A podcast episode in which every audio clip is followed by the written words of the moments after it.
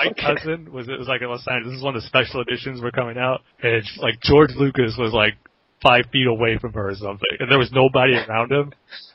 and he was kind of like, like she was looking at him, kind of like it was kind of like he's familiar but not sure, and he was like standing there, kind of like expecting her to go up and say something, but she, she never pictured who it was, so she just walked away, didn't get a chance to meet him or anything. I was like, why couldn't I be in that spot? oh, Tim.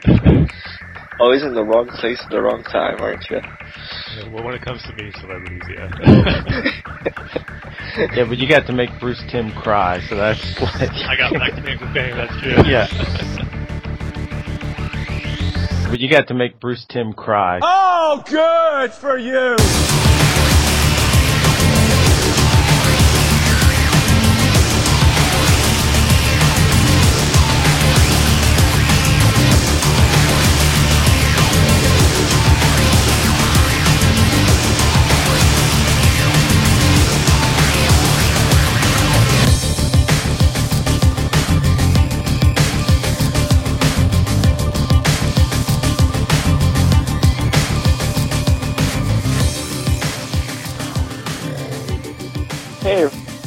Everybody.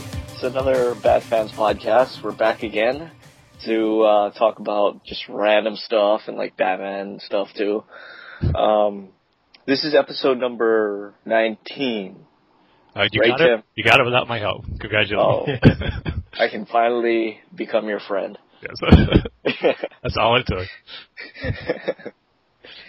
um, Tim, Yes. h- how are you doing today? Or tonight, I should say, since we're not recording in our usual time slot or whatever. Yeah, it feels weird t- talking to you guys at night. I don't think we've ever done this before. You and I have because we did that. What did we try to watch? Oh, oh Batman Forever and Batman and Uh, Robin yeah. back to back, and we tried to do a commentary for it. uh, painful memories that, that night. That's why I thought this was the first time. Uh, yeah, that is painful memories. But Terrence, how Hey. have you been? I've been great. I've been trying to watch as much Dark Knight Rises on Blu-ray as possible, and all the behind-the-scenes stuff. Yep. And don't you go on Christmas vacation um, on Monday? I, I, next Friday. Friday. Oh, so, next Friday. Yeah. Oh, so then you can finally get down to it and watch all of the the, the Dark Knight Rises, right? Yeah, for the eighth, eighth or ninth time or tenth time. Or, yeah. Have you watched the whole movie in slow motion yet? All the way through? no, but I did. The, the very first thing I did watch is I watched the the opening um, in French after you talked about yeah. the French Bane, and that was pretty cool to hear the the French Bane. And I Yeah. have been driving my family nuts because if after you watch enough of it, you just want to walk around the house talking like Bane the whole time and, and annoying everybody. And my dog, I, I look at my dog and Yeah, especially when it's the French version. yeah, It's like extrêmement pour vous. Bonjour, Batman. yeah. Monsieur Wayne.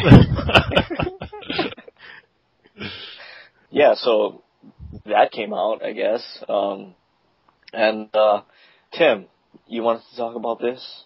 yeah, I just wanted to get your guys' opinions as far as how it compares to the other uh, DVDs and Blu-rays that we got for Batman Begins and The Dark Knight. For me personally, I think it's a big improvement over what we got for The Dark Knight. It wasn't just uh, rehashed TV specials that they aired in 2008 that they stuck on the Blu-ray for The Dark Knight. We actually got some behind-the-scenes special features and documentaries that were new, which I thought were really cool. I mean, the whole uh, thing of ending the night I thought was really good, where it pretty much gave you a behind the scene look at all the big action sequences and all the important scenes of the movie. And just watching it, and you just tell like all the effort and like passion they had to make this movie. I mean, every the detail that they went through to make these scenes work, especially that opening sequence with Bane on the plane. Just how easily they could have done it, just like CG effects, would just get in, make CG model planes and CG model characters like shooting on the plane. But no, what they went to as far as like getting those stunt guys, getting those planes and like set pieces already, it just kind kind of refreshing to see that really because they you could just tell no one cares about it. He wants to make it look as realistic as possible, and I think it pays off in the end, definitely. So needless to say, I was pretty happy with the documentaries that we got on the Blu-ray side. How about you guys?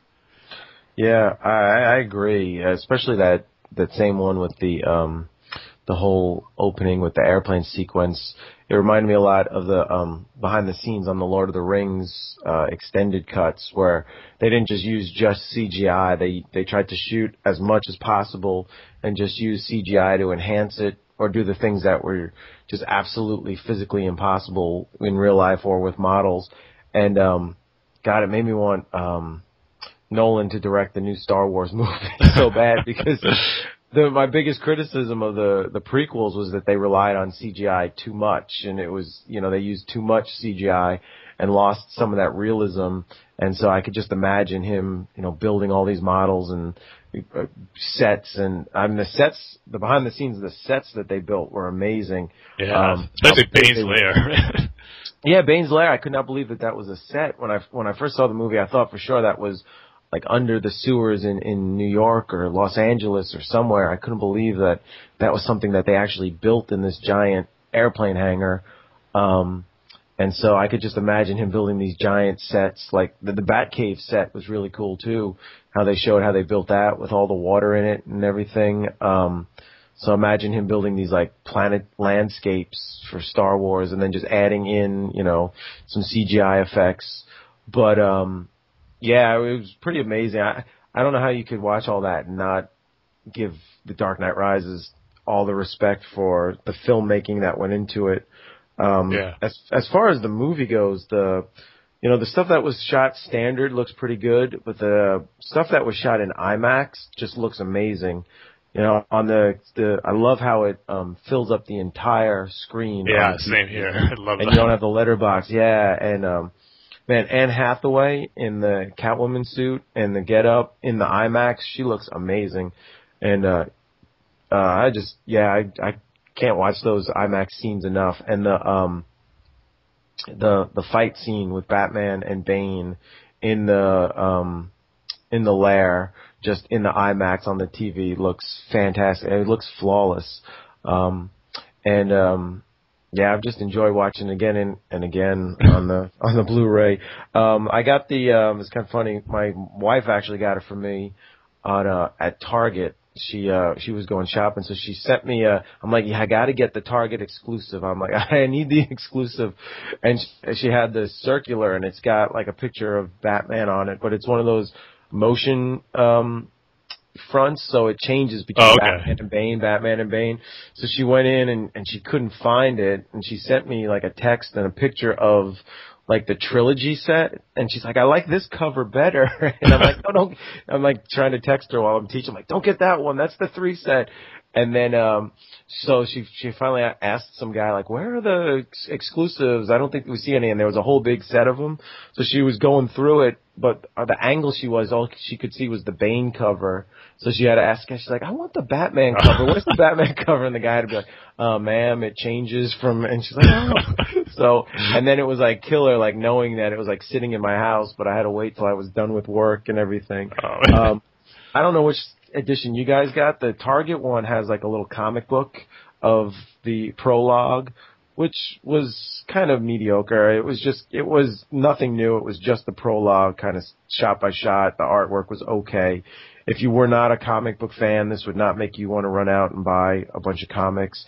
And then it just had a few pictures of some like production art, but it really wasn't anything that like amazing that um that I, you know, blown away, but I still had to get the the exclusive. I couldn't just get the regular one. Oh yeah, Um, of course. Yeah, but no, I've I'm I, I was surprised. I didn't think there'd be quite as many as special features. Um, the one uh, down thing I had about the or the one knock I had on the special features was that it doesn't have a play all button. So, you know, I like, I'll put it on and go do something and then you gotta come back and press the next one and press the next one. But that's, that's kind of minor, really. Um, what was I gonna, and then I forget what I was gonna say about the, the other thing. But, um, no, um, I, I, oh, that's what I said. I, it had a lot more, um, features than I suspect, expected and I really liked the, um, special on the Batmobile.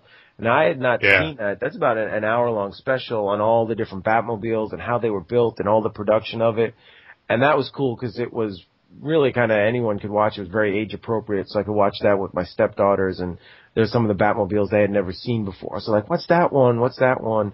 Uh, and they even showed the Batman the animated series one, which I was glad they they included that and didn't leave it out. Yeah, same here.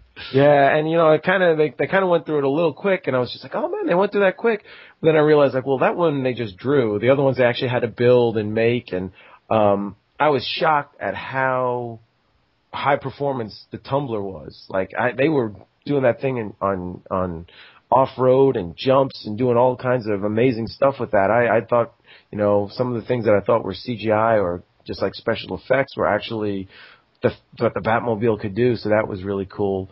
Um, but um, how about you, Dane? Or wh- which edition did you get, and what did you think of the the Blu-ray? Okay, so first I got the uh, the digital download, Okay.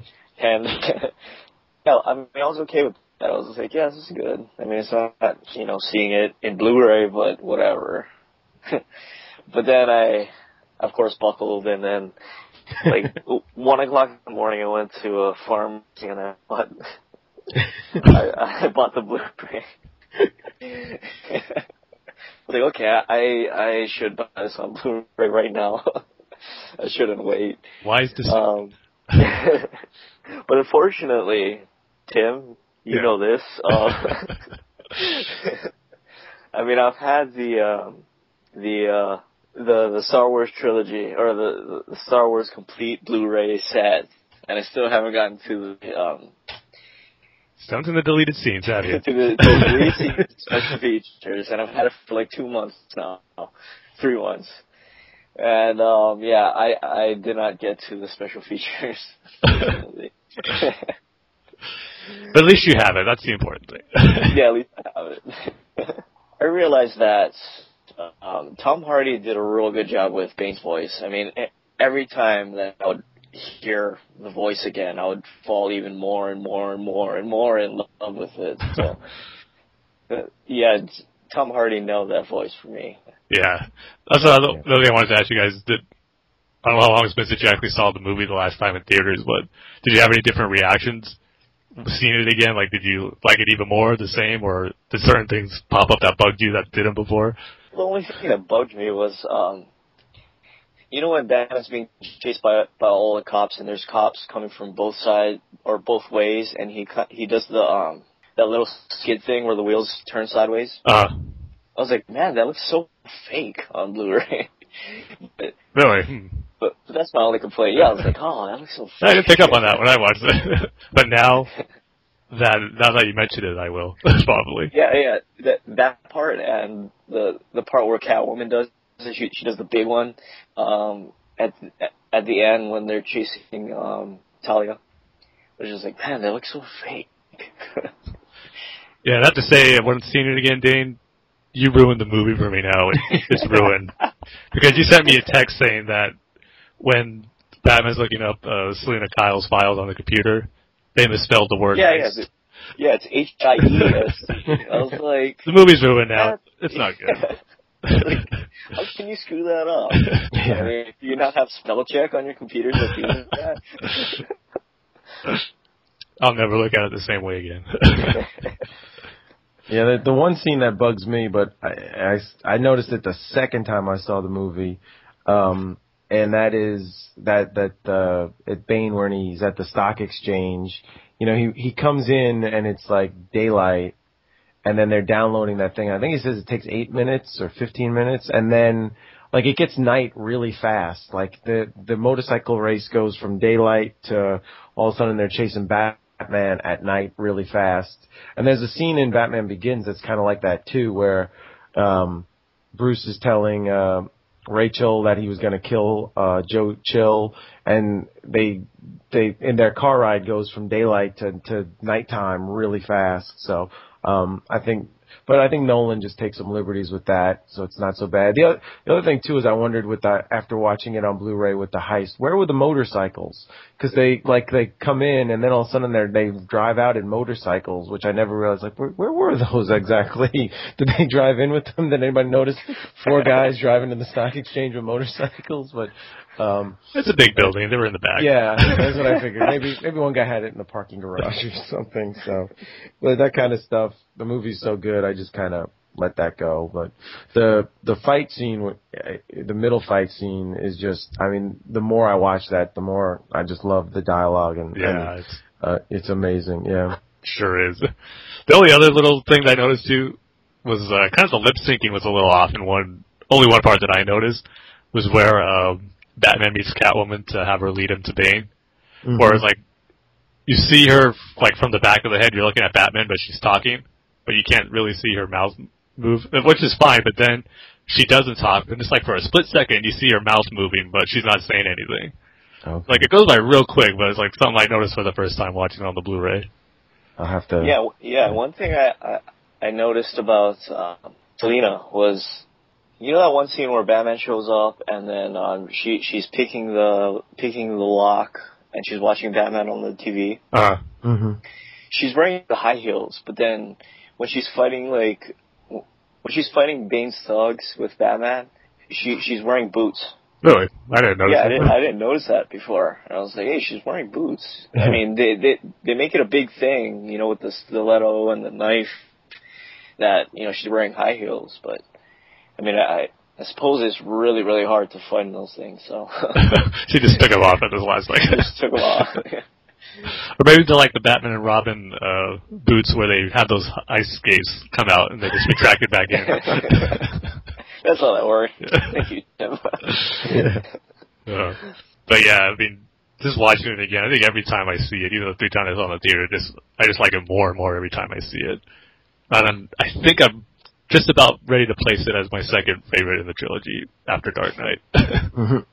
well, yeah, Tim. How how did your uh, mom and dad and your brothers react to it? Yeah, I remember I was telling you uh, I might have to do some defending about it. yeah, because my my older brother, when he first saw it, was a little disappointed with it, but he only saw it once. Then when he saw it this time, um, you, c- I could tell you probably certain things that bug you probably make more sense when you see it again, and it did. He, I think he liked it better this time. That's good. Yeah, so then my parents who saw it for the first time, they really liked it, but what at the end, uh, my dad was saying that I just have a problem with how did uh, Bruce Wayne actually survive the plane crash because they said the autopilot wasn't working. I go, I was like, what? Didn't you see that last scene where, when Lucius Fox was with those mechanics telling him that Bruce Wayne made the patch? He's like, oh, that's what that was. like, just missed that part. Go, oh, okay, yeah, it's really good. That was like the one thing that bugged. I had to say, no, there is a scene that explains all that. Yeah, you should have told him he didn't. That was just Alfred's imagination. Uh, which uh, which edition did you get? I got the Best Buy exclusive, um, the one with the steel case. Oh, cool. Yeah. I was going there. I should have pre-ordered. I didn't think it was going to be so short in supply. The one with that had the the statue of the broken cowl. That's what I was going there to get. But when I asked to get, uh, where is it? He said, "Man, we had so limited supplies of those. Like, you probably won't be able to find those any at any of our stores. We maybe had like one or two in, and they just, of course, sold out like that. And of course, I didn't want to wait, so I just got yeah. the exclusive steel case one that they had, which had the uh, extra bonus feature. I think it was like uh, the journey of Bruce Wayne. It was pretty cool. It wasn't really anything new. They just took some of the special features, like from Batman Begins to Dark Knight and Dark Knight Rises, and kind of combined them into one lengthy special feature about Bruce Wayne and kind of his journey throughout the movies. It was cool to see it like that, but it was like nothing new that was on there. Did you download that app for smartphones that goes with it, or the second screen app? Yeah. I gotta tell you, I hate those things. I mean, Okay. when you're watching a movie, and the last thing I want to do is watch a movie, then go to my phone and see what that says, and then look back up at the screen. It's like should this they they have special features on their like your phone or your tablet. Just put that on the disc as its own special feature. I hate those interactive things that you have like the small screen on the TV while you're watching the main movie. Just put that as a regular documentary feature. Those special features always bug me. Yeah, I couldn't really get it to work right with the whole thing. And then the video that was on the app was just behind the scenes videos that were on the Blu-ray anyway, so there was nothing. I didn't see anything that was new in the app. It just kind of recycling the stuff that was already out there. Yeah, so I think that's a wasted feature. Yeah. The best thing about the app was that it had like a preview of some of the documentary stuff before the Blu-ray actually came out, and we got to preview it. That was about the only thing it was worth for. Yeah. Another thing I wanted to ask you guys: Was there anything um, that you that you um, that you noticed that you didn't notice when when you first saw the the movie in the theater that you saw on the the Blu-ray that you liked? Was there anything that you guys saw? Um, for me, not really. Not nothing that's like really good and cool. I never noticed that before. It was a negative thing that I was talking about, like the lip syncing, the stuff that I noticed. Like I noticed some mistakes more than like anything new and different. But Yeah, no, I didn't really notice notice anything. The only thing I I think I look at the whole the whole uh Bruce Wayne with the investment in the clean energy and it makes this device that turns into the bomb. That the more I see that part of it, the more it kind of um seems to have a little plot holes. It just kind of you know, the first time I saw it I just wasn't even thinking and I you know, they mentioned like clean energy stuff, and I, I didn't even think that would play a part into it. And then the the more I kind of see that, I kind of, well, what is this all about? Why would he have that down there and all, you know, why for the bomb and stuff? But that's kind of, yeah, I just kind of overlook it because the Bane stuff is so cool. So and the Catwoman stuff's so cool. It's like, ah, whatever. They need they need some way to have a bomb. But if you really sit and think about it, it just doesn't make any sense that you know, the the whole thing. But you're like, ah, whatever. It, it's cool. Well, I mean, for me, um, I was kind of closeted about this before because I know Tim was a big fan of it, and Tim, like you know, my relationship with Star Wars, and the thing that I keep secret. um, um, the the first time I saw the Bane and Batman fight in the sewers, I I, I didn't like it. no. uh, I I am hurt. yeah, I, I, I don't know. I, I, I just felt that it went too quick, and Bane was just mumbling about something, and I don't know. I, I, I just didn't like it. But, Okay, Um, good. I was waiting for the butt. yeah. but, but watching it on Blu-ray, um, yeah, that's that's everything that Tim says it is. there you go. There's the right response. yeah, that's it's everything that you say it is, Tim. It only took you what, eleven viewings? yeah, it only took me 11 viewings, but I finally got the point. um, but yeah, was there anything else you, you guys wanted to talk about with the, with the Blu-ray? Well, I just say, you know, that Bane Batman fight was so hype because even I think I think it was the teaser trailer, maybe in the first trailer, where they showed like Bane coming towards him and Batman was like backing up, Yeah. and it was just like I think on another podcast, Dane, you said you like jumped out of your seat or something when you saw it.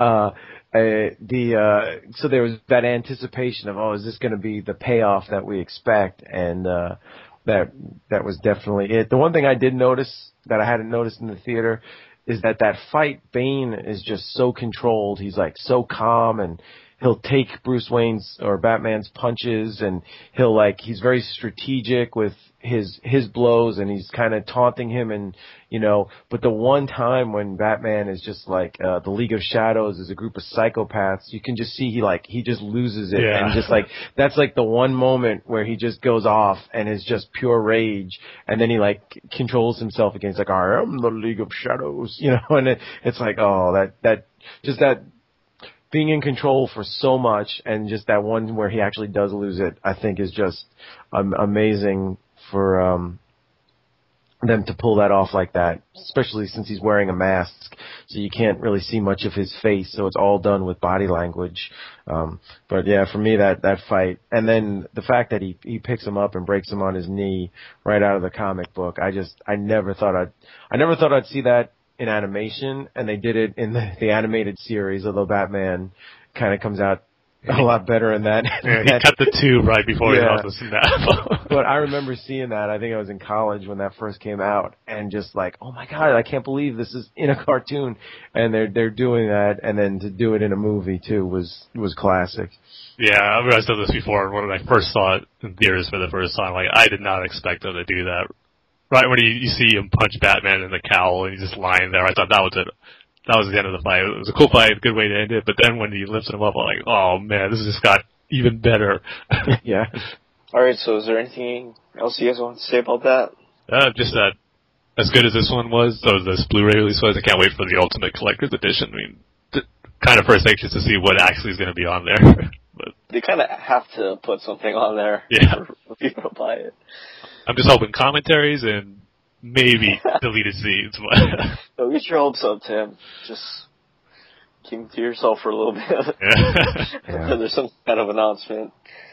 Um, Has, but to be, has to be ultimate for a reason. So yeah.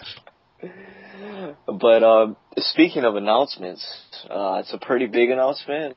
I I honestly didn't see this coming. I mean, even though the book wasn't that good, but uh, Gail Simone has been kicked off uh, Batgirl. Um, she apparently got an email uh, a couple weeks ago or whatever uh, from the new Batgirl editor Brian Cunningham, who informed her that she was no longer the writer of Batgirl. Uh, she says it's baffling and sad. So, yeah, I didn't see this coming. I guess this new editor just wanted to take the book in a new direction. yeah, just this is weird how it all played out. I think more than anything is what's surprising. It's like it's all through her uh, tweets, and then just how like she just got an email. It wasn't like during a meeting or a phone call, but just by an email saying, "Okay, you're off Batgirl." it's like weird how DC DC was handling this. Yeah, she she doesn't have another DC project, does she? No, uh, No. It's just that she's not writing Suicide Squad anymore, is she? No. uh, she No. she she never wrote it um since the reboot. uh, So yeah, yeah. I mean, um, Secret Six, you're thinking of? yeah, yeah, Secret Six was it that she wrote? yeah. Oh, I see. And then that ended with the new 52. Yeah. Yeah, yeah. So yeah, I mean, it was it was surprising for me. I mean, I I, I thought she had a lot of fans that were buying her book and re- really really dug it. I mean, we didn't. I mean, I can't say we, but I I didn't like her writing, but um, Yeah, you yeah, know, it was just kind of surprising. That was kind of surprising too. I mean, pretty much just talking to you, Dane, and then like, it was on the other uh, Batman Universe podcast. How there's a lot of disappointment with the Bad Girl title, but when this was announced, like, just realized how much people liked it really, and that it had a really strong fan base, and it was selling good too. So, I mean, she got strong support from everybody, like all her fans and everything. So, Right, and, and she has a big fan following. yeah, um, Gail Simone. So, I mean, I'm sure wherever she pops up next, is she's gonna have no problem with fans. I think a few days later, like she sent out um, some more tweets, kind of like giving an update of what's going on, like saying she's off Batgirl, but she might be doing other s- other titles with it with Barbara. But she didn't really say what. But it's, I think she's not like officially done with DC or anything just yet. That's good. I mean, But are you happy now, Dane? um, you see, she it, it it's hard to tell because she was really hit and miss for me. I, I some of her issues I, I liked, but then most of them I didn't. So yeah, I mean, uh, I don't think I'm really gonna miss her, to be honest. it was stupid too. I mean, you know how rumors start and everything, and then there was stuff going around saying, "Oh, this is all Scott Snyder's doing." It was him who told the new editor to get rid of Gail Simone. Like it was his like secret agenda that he had going on. It was all Snyder, wasn't Yeah. it? Yeah. then she sent down a tweet out about saying like dispelling that rumor, saying like that's so far from accurate. Like Snyder has been like one of my biggest supporters Yeah, of yeah. me. So like, says this is so far from accurate. I can't even say uh, all in caps. I had lots of people stand up for me. Scott Snyder went to war for me, so I, not him. I think I know who started that rumor. Rob Life Liefeld. or Uh, whatever. yeah. Still all salty about uh, his sales on what did he write? Um, Grifter and yeah, I think he wore. Hawk and Dove. He started on Hawk Hawk and and Dove, and that was so bad. That was the. Oh. The only thing I Oh, read so his you- was uh, you, you read it. Uh, I yeah, I read all eight issues of it um because I was buying uh through the subscription. you- I was buying all 52 for I think the first 8 or 9 months and uh yeah, I, it was a struggle to read it, but I read it. it was bad. oh man, the only thing I read of his was when he took over Deathstroke for a few issues after Kyle Higgins, and you definitely notice the dip in quality of the stories once once he took over for Kyle Higgins. Yeah. Anyways, the, the the next writer to take over uh, the the Batgirl ongoing will be Ray Fawkes, who wrote Justice League Dark. Just for right now, I think it's only for two issues though. Yeah, yeah, two announced. issues. Um, and he, I, I, I guess if it's good, he might stay on longer. That's what it says. I know you think they'd have this planned out by now though, as far as who's going to be taking over after that. Right. Well, right. It's interesting because Gail Simone, since issue one, has been hinting with Batgirl that there's some great story about how she got a miracle and that's how she could walk again. And now she's not going to be able to tell that story. And so I don't know if they're just going to kind of gloss over it and, or if someone else is going to tell the story of the miracle. And so I wonder how different that will be from what Gail Simone was thinking of. But I mean, she had 16 issues to tell it. Yeah. So I told it. So it's like, come on. And the thing I didn't get too is it said that that Fawkes guy wrote Justice League Dark, but he hasn't written any of the issues of Justice League Dark. So I don't know if he's taking over that at some point or if that was uh, misinformation in the um, uh, uh, article because it, the Justice League Dark started. Milligan was writing it, and I did not like it. It was not. It was very muddled. It was not very good. And then um, Jeff Lemire took it over, and it's been awesome since he took it over. He just like totally um, just reinvented the team and the story and the structure, and it's been fantastic. So I'd hate to see him leaving, um, but he's been getting he's been kind of moving up the charts on DC, so I think he's going to be getting Yeah. some higher profile titles. Uh, but his writing on everything, because he left Frankenstein, which it seems goofy, but that was a great title, which is being canceled, I think, next month. Um, but yeah, hopefully they've got something really good in store store for uh, Batgirl. But you know, I bet you stuff like this happens all the time. It's just Gail Simone just immediately tweeted how upset she was and how shocked and all. You know, if she would have just kind of not tweeted it, I'm sure, because artists and writer and and everybody changes all the time in books. I think this got a little more press because she's got a big fan base, and she immediately was out on Twitter venting about it. Because if you read her tweets, and in a day or two, her tone like completely changed. And then she was like, "Oh, I love DC, and I love all the people, and I love everybody, and I'll work some more." But like a day earlier, she was like, "The hell with all of you, and I'm I'm doing creator own from now on, and all this stuff." So um, I'm sure she'll be around. But I've been disappointed in her. Right? She also started doing uh, the fire Firestorm for the new 52. That's still And that- around. I thought that got canned, or is it going? to? have got canned. I think I don't know. I know Dan Jurgens took it over. I haven't read it since probably issue seven or eight, but it it was it was pretty bad. She was writing it with Ethan Van Sciver, who his art is great, um, and the, actually the story he wrote on his own was better. But yeah, the, it, it just wasn't very good. So I don't know. She, she kind of. I, I don't. I, I kind of didn't, didn't see what the the luster was with her. I and I think part of it too is I keep comparing this Batgirl to the Brian Q Miller run with Stephanie Brown, and uh, Brian Q Miller's run was so much better. And I probably a lot of people who are reading Batgirl right now didn't read the Stephanie Brown issues. So you know, my hope is that this new editor wants to bring Stephanie Brown back. that, might just be a pipe dream. Yeah, Hey, maybe Brian Kim Miller could come back. yeah. Yes, please, please bring Brian Q. Miller back. no, we don't want to take him away from Smallville now. Ah, screw Smallville. Nobody cares about that. Batgirl. His Batman runs has been pretty good. I, well, if Scott Snyder can write like four books a month, I think he can too. So right, right. Um. Anyways, sad news, but let's get on to some happier news. Tim, bringing us down and everything. Sorry, um, the the Bat- the, the the Batman solicitations for March, and I have to say the Red Hood cover, I might just pick that up. That looks awesome.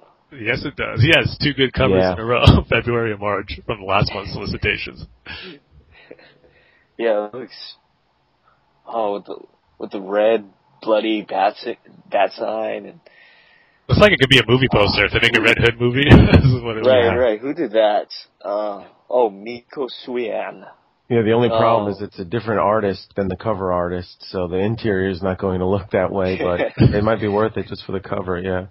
Timothy Green the second. I have trust in him. He has a good first name, so. Yeah.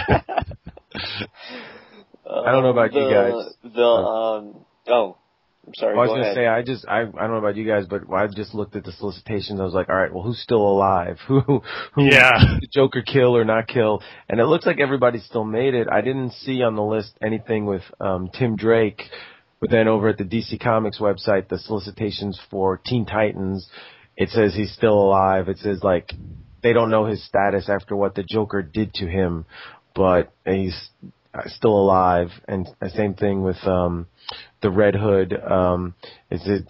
It just says Jason Todd suffered terribly at the hands of the Joker. So um, That's what I said about everybody. They suffered terribly. Yeah. Now they're dealing with it, but So there's they're still around. There's Dick Grayson and there's Ba- Barbara Gordon, but um, I have a feeling that one of these characters is going to be killed in the last panel of one of the issues, and then the next issue they'll be revived or resurrected, or it was a fake death to trick the Joker or something. Because it seems like they're all here. So and there's um, Damian is there too in, in Batman and Robin. So. I hope they don't do that. I mean, if anything, to me, it just makes me think it could be maybe just two other people, either Alfred or maybe uh, Commissioner Gordon. But I'm kind of leaning towards more Alfred because it kind of make if you go with the title "Deaths of the Family." Pretty much everyone centers around Alfred. Like they all look to him as that father figure, and he kind of like represents the Bat family, if, if you will. Like if he dies, that Yeah, kind of would be the death of the family. It's true. There's there's no mention of Alfred anywhere. Yeah. Sorry, I was, there's no mention of Alfred anywhere. Although Alfred doesn't get a lot of mention in the solicitations or on the cover. There's not a lot of action shots of Alfred delivering the bowl of soup in the Batcave. But yeah, I don't know. He's been such a long. You know, I don't know if they could kill Alfred. That would be a big change. I mean, the description for uh, Batman um, number 18 it says, "In the wake of an unspeakable tragedy, Batman is in danger of losing his humanity." With that description, it kind of would think if Alfred dies, that would cause Batman maybe to lose his humanity. Can you imagine the backlash Yeah, if that were to happen? I mean, yeah, Bruce would wouldn't be the same for sure. no, no, no. I meant the fan backlash. Oh, that, I don't know. I think it could. I mean, they've never done anything as far as at least what I remember with Alfred being gone or dead for a while. Where you know in comics they always come back, but it might be a good change for the for Bruce's story and all the back character story if he if he was died, just to see how much of an effect it's going to have on everybody. Yeah, and, and you know what's so great? Um, well, I mean, you wouldn't know this, Tim, but Terence, it's so great that Batwoman is just by herself and like Yeah. has nothing to do with the death of death of the family. It, it, it's just so great to see that. Yeah. I have to I say, love that. the cover for Batwoman 18 looks really cool with the flames Uh, in the middle it's- and then it- Mister Freeze. It's no J.H. Williams, but It's still pretty. Tre- Trevor McCarthy does a good job. Yeah, the it seems like he steps up his game too when he's in Batwoman because he knows he's got to follow in some big footsteps. But that was intriguing because it says a new story ar- story arc begins here as Batwoman adjusts to her new partner. So who's that new partner? That's I don't know if I mean it looks like Mister Freeze in the background, so he'll be the villain. Flamebird, And Flamebird, it has there's Right. the flames and Ice, Flame, yeah,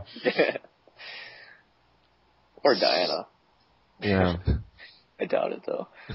Um, But if it's So- Flamebird, I wonder is she going to, you know, have some kind of interaction with her father and um have maybe some resolution or mend some fences with him or not? Yeah, so, yeah. yeah. yeah, that's what I was just gonna say. Maybe Flamebird is the one that brings them back together again. Yeah. So that I'm, I'm interested. That'll be that'll be a good issue. That I'm I know they'll do that good and the right way. So that'll be good. It won't Right. be cheesy. So, do you guys like anything else on on the solicitations for March? Glad we got another uh, twisted psychedelic Dark Knight cover with the Mad Hatter. Yeah. I don't know if you guys remember this uh, old uh, Tom Petty and the Heartbreakers music video, like Yeah. on set in Alice in Wonderland. And he's like the Mad Hatter, and Alice is like a cake and like cutting her up, and Yeah. serving cake, and it kind of reminded me of that. Is like you're gonna do the same thing where Batman's a big piece of cake? Yeah, that was for Don't Come Around Here. Yeah. yeah. I just hope that we get that Mad Hatter Mad Hatter story does good as the Scarecrow story because he's another underrated Batman villain. I don't know if I like the Mad Hatter. I, I mean, I think I think I've said that before, but Yeah. I don't know. I, I don't like the Mad Hatter. But yeah, the other covers I think are pretty standard, so nothing really jumps out. yeah, yeah. We should just move on. a lot of bad characters swinging over the skyscrapers. Yeah. Just swinging. That's pretty much all you need in a Batman cover or a Batbook cover. Just people swinging for no reason. I'm Um, intrigued by Catwoman too, because it's Catwoman and Batman spend a night at the museum fighting over stolen art. I'm like, oh, how it's kind of like the train wreck. Like, I don't want to watch, but how how bad could this be? This is gonna be Catwoman real number bad. one. Yeah, It even says as their guest starring Batman. Like, oh, really? He's never shown up in the Catwoman title before. yeah. It's a nice cover though. I really like that cover with the whip all over the place. Um, okay, so so next up we have uh, Batman number eighteen will get a guest artist, and the guest artist is Andy Kubert and Sandra Hope. And just judging from the cover, oh no, that's by Greg Capullo. That's a Capu- Capullo cover. yeah. Oh, never mind. um, so what do you guys think? Good replacement for Capullo for an issue? I hope so because Andy Kubert, I loved his art in Flashpoint, and it was real kind of real clean and crisp and looked a lot like uh, Jim Lee's art a bit. But um, I've been reading um, the Before Watchmen series, and he's doing uh, Nite Owl, and it looks like a completely different artist. It's it's very uh, it's kind of sloppy looking, almost like Frank Millerish. And I don't know how much of that is because of different inkers or if he's trying to do a different style for the um, Before Watchmen series. So if it looks like his Flashpoint stuff, I'll be real happy, and that's that's good. If it looks like the Before Watchmen stuff, then I'll be just waiting for Greg Capullo to come back as fast as possible. and it's Yeah, even a uh, different. um, Oh, I'm sorry, ahead. Dane. I was gonna say it's even a different backup artist too. It's not Jock. It's Alex Malev Maleev. So that's a little disappointing because I'm loving Jock stuff in the back of Batman. Yeah, the good thing about it though is it's, it's just one issue. So if there's like a permanent replacement, it'd probably be like a um, little disappointment. like Greg Capullo's going to be off it, but we already had this with uh, the Batman number twelve with uh, Becky Cloonan doing the art. That was fine. So if it's just one like Dylan story, I don't think it should be a big deal. And like you, Terence, I like his art in uh, Flashpoints, but I haven't read the Before Watchmen stuff. So if it's like Flashpoint, I'll be happy. I don't think it'll be a big big deal That is not Greg Capullo for one issue.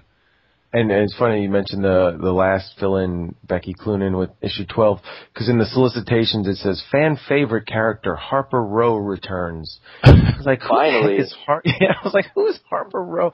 I couldn't. And no, then no, I no, no. y- it up and she was in 12 there. She was the yes, I remember yeah, that. you don't Yeah. like Harper Row? I, No, I I, I couldn't really like remember. Harper Row.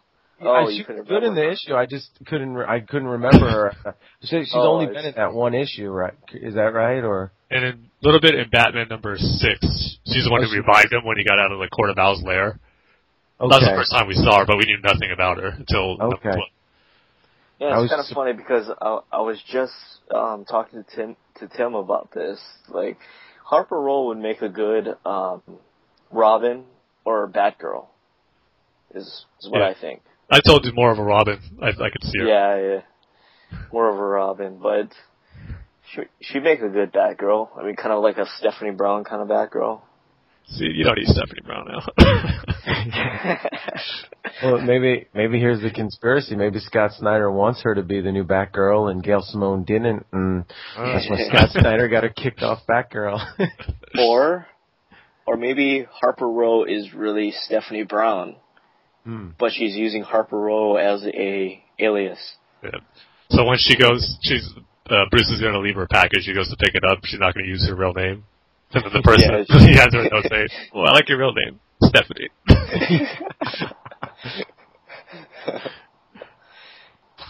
Anyways, um, I guess we can move on to some some more Dark Knight Rises news. Um, first Speaking up, we that. have yeah. yeah. Speaking of that, um, apparently, like there was this rumor that Joseph Gordon-Levitt was going to be appearing in Man of Steel at the end as Batman. He's going to have a little cameo. But um, what did Christopher Nolan say, Tim? Yeah, this is like, of course, when I first was like, well, that's not going to happen. Then we heard all those rumors that he's going to be Batman in Justice League. But then, uh, during a, an interview, someone asked Christopher Nolan about that, and he actually didn't deny it. All he said was, uh, I can't talk about that. You know that. And he had like a coy smile on his face, the interviewer said. So this kind of got everyone thinking, oh, he didn't deny it. Is this possibly true? So like, that's kind of the typical answer you say to a rumor that you know is true, but you can't confirm it. Which is getting kind of everyone, and myself included, thinking, oh, maybe there is some truth to that, or there is something about the Man of Steel and tying in with the whole Justice League universe that's going to be in the movie. So I don't know. It just gets you thinking still. I don't think he's going to be appearing in uh, Man of Steel because if you think about it, if if Man of Steel is going to be the Superman, Superman Begins, pretty much. um, the Batman Begins movie was f- solely focused on Bruce Wayne, Batman. So, I mean, I, I I can't see them opening that up at the end of that movie. Well, I'd say this: if uh, Steel. Christopher Nolan wasn't involved as producer or nothing, and this Yeah. was all on DC, I think for sure they're going to have something at the ending that's going to kind of Yeah. foreshadow the Justice League. But the fact that Christopher Nolan is involved, and he said so many times that his trilogy is like its own universe, there's no other DC heroes, it's just Batman, that's where it makes you think that, no, you're not going to expect that. But just the fact right. that he didn't deny it, he said, I can't talk about that, it just seems weird. like maybe he's messing with us and he's just having fun with it. Because he knows how all of us like to search for rumors. He's kind of going to lead us on, just have some fun since he's not, it's not really his movie anymore. But Yeah, if I was Christopher Nolan, I would just screw with fans all over the place. yeah. I'll just be like, yeah, Batgirl's in my uh, new Bat- Batman movie. Um, she's going to be played by um, Alicia, Alicia Silverstone, and um, there's going to be gray or uh, not gray, um, yeah, gray bat suits and stuff, and they're going to change costumes like five times. And boots with ice skates. Yeah. Uh, um, but yeah, there's also this rumored plot for a Justice League movie from um, what's the name of that site, Tim? LatinoReview.com. there it is, yes. Um, the most random name in the world, but they, they, they they're apparently very reputable. Yeah, I was Right. going to say, yeah, they are pretty reliable. They're the first ones who broke that Heath Ledger was cast as the Joker before it was officially announced, so they do have some credit. And basically, I think they're saying that Justice League, which was kind of rumored already that they're planning on Darkseid to be the main villain of it, but then that it might be based off the comic series Justice League of America 183 to 185, which is kind of your typical, like, uh, alien take over the world plot where like Darkseid's trying to do something to destroy the Earth so he can move Apocalypse closer to, to Earth's atmosphere, like or where Earth's at in the galaxy. And so, if they are gonna go something with Darkseid, I hope it's a better plot than that, where just an alien destroying Earth and the superheroes have to team up and stop him, which is what we already saw in Avengers, pretty much. I just hope there's more to it. I think it would be cool if it's something where he's there for Superman, where he's not trying to conquer the Earth, but he's trying to take on Superman or get Superman to join his side, and like he takes Earth hostage or something, something to the effect where he's there for Superman and not just uh, I'm taking over the world, or I'm going to destroy the world because I'm evil. I don't know. I mean, I I I think this has rotten stuck all over it. I mean, I'm sorry. I mean, I'm, I'm a DC fan, but I don't know. It just, it just seems like a very bad idea. Yeah, and I, are they going to have an actor play Darkseid, or is it just going to be all CG? Or that's that's going to be interesting to I see. think all CG. Just make him CG. Yeah. Have Michael Ironside do his voice. He'll be fine. I think uh, the the Justice League movie needs to have Starro, a big giant starfish. That'll get everybody's attention. There's one way to be different from the Avengers. Starro. That's what I was just gonna say. you want to differentiate yourself from the Avengers? Have a big starfish. All right, so next up we have. I mean, I guess the the, the Young Justice uh, show got taken off the air. Sorry, I, I I don't really watch it, and the Green Lantern uh, show got taken off the air Yeah, a little bit, and it's coming back in January. yeah, it was so stupid how it happened. I mean, they had the season premiere. Then two episodes later, they went on hiatus out of nowhere. Like we said before, Yeah, every DVRs that we had set up to record it recorded something else. It was just like very last minute. They didn't say anything. But now they officially said it's coming back December 5th or January 5th. Finally. uh, Cartoon Network. What are you doing? That's what I want to know. I was kind of thinking though that they were ho- holding off on airing the new episodes again till uh, they're going to premiere Beware the Batman because you know it's going to be on DC's Nation when it does premiere. Yeah. I thought maybe they were holding those shows off to have it with Beware the Batman, but obviously that's not going to happen. I mean, we still don't know when Beware the Batman is going to premiere, so There's still no. I still don't get why they did this. Yeah, and and the thing too is, I mean, people were people were watching Young Justice and the um, Green Lantern Yeah. animated series, right? So, did Cartoon Network just kill the audience for that? The thing, I was like, they changed their whole Saturday morning structure because they moved Clone Wars to Saturday morning, which was the lead into Right. DC Nation. But that only lasted two weeks, so when they stopped these episodes, with the rest of the episodes of Green Lantern and Young Justice. So, like I said, still a mystery why they did that. And then, then I thought, oh, maybe they're gonna let it have like Clone Wars have like be the dominant show for Saturday mornings, and then when that goes on break, they'll bring back DC Nation. But Clone Wars is on break right now, and it's coming back when DC Nation comes back. So it's going to be that lead in again. So still don't get why they did this in the first place.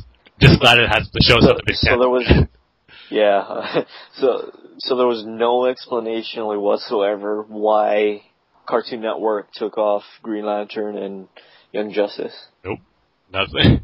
Uh, And they, they left it on such good episodes too, where it's like, ah, Oh, so it, it it was getting good, and then and then they they they just pulled it. yeah, it was like, ah, come on.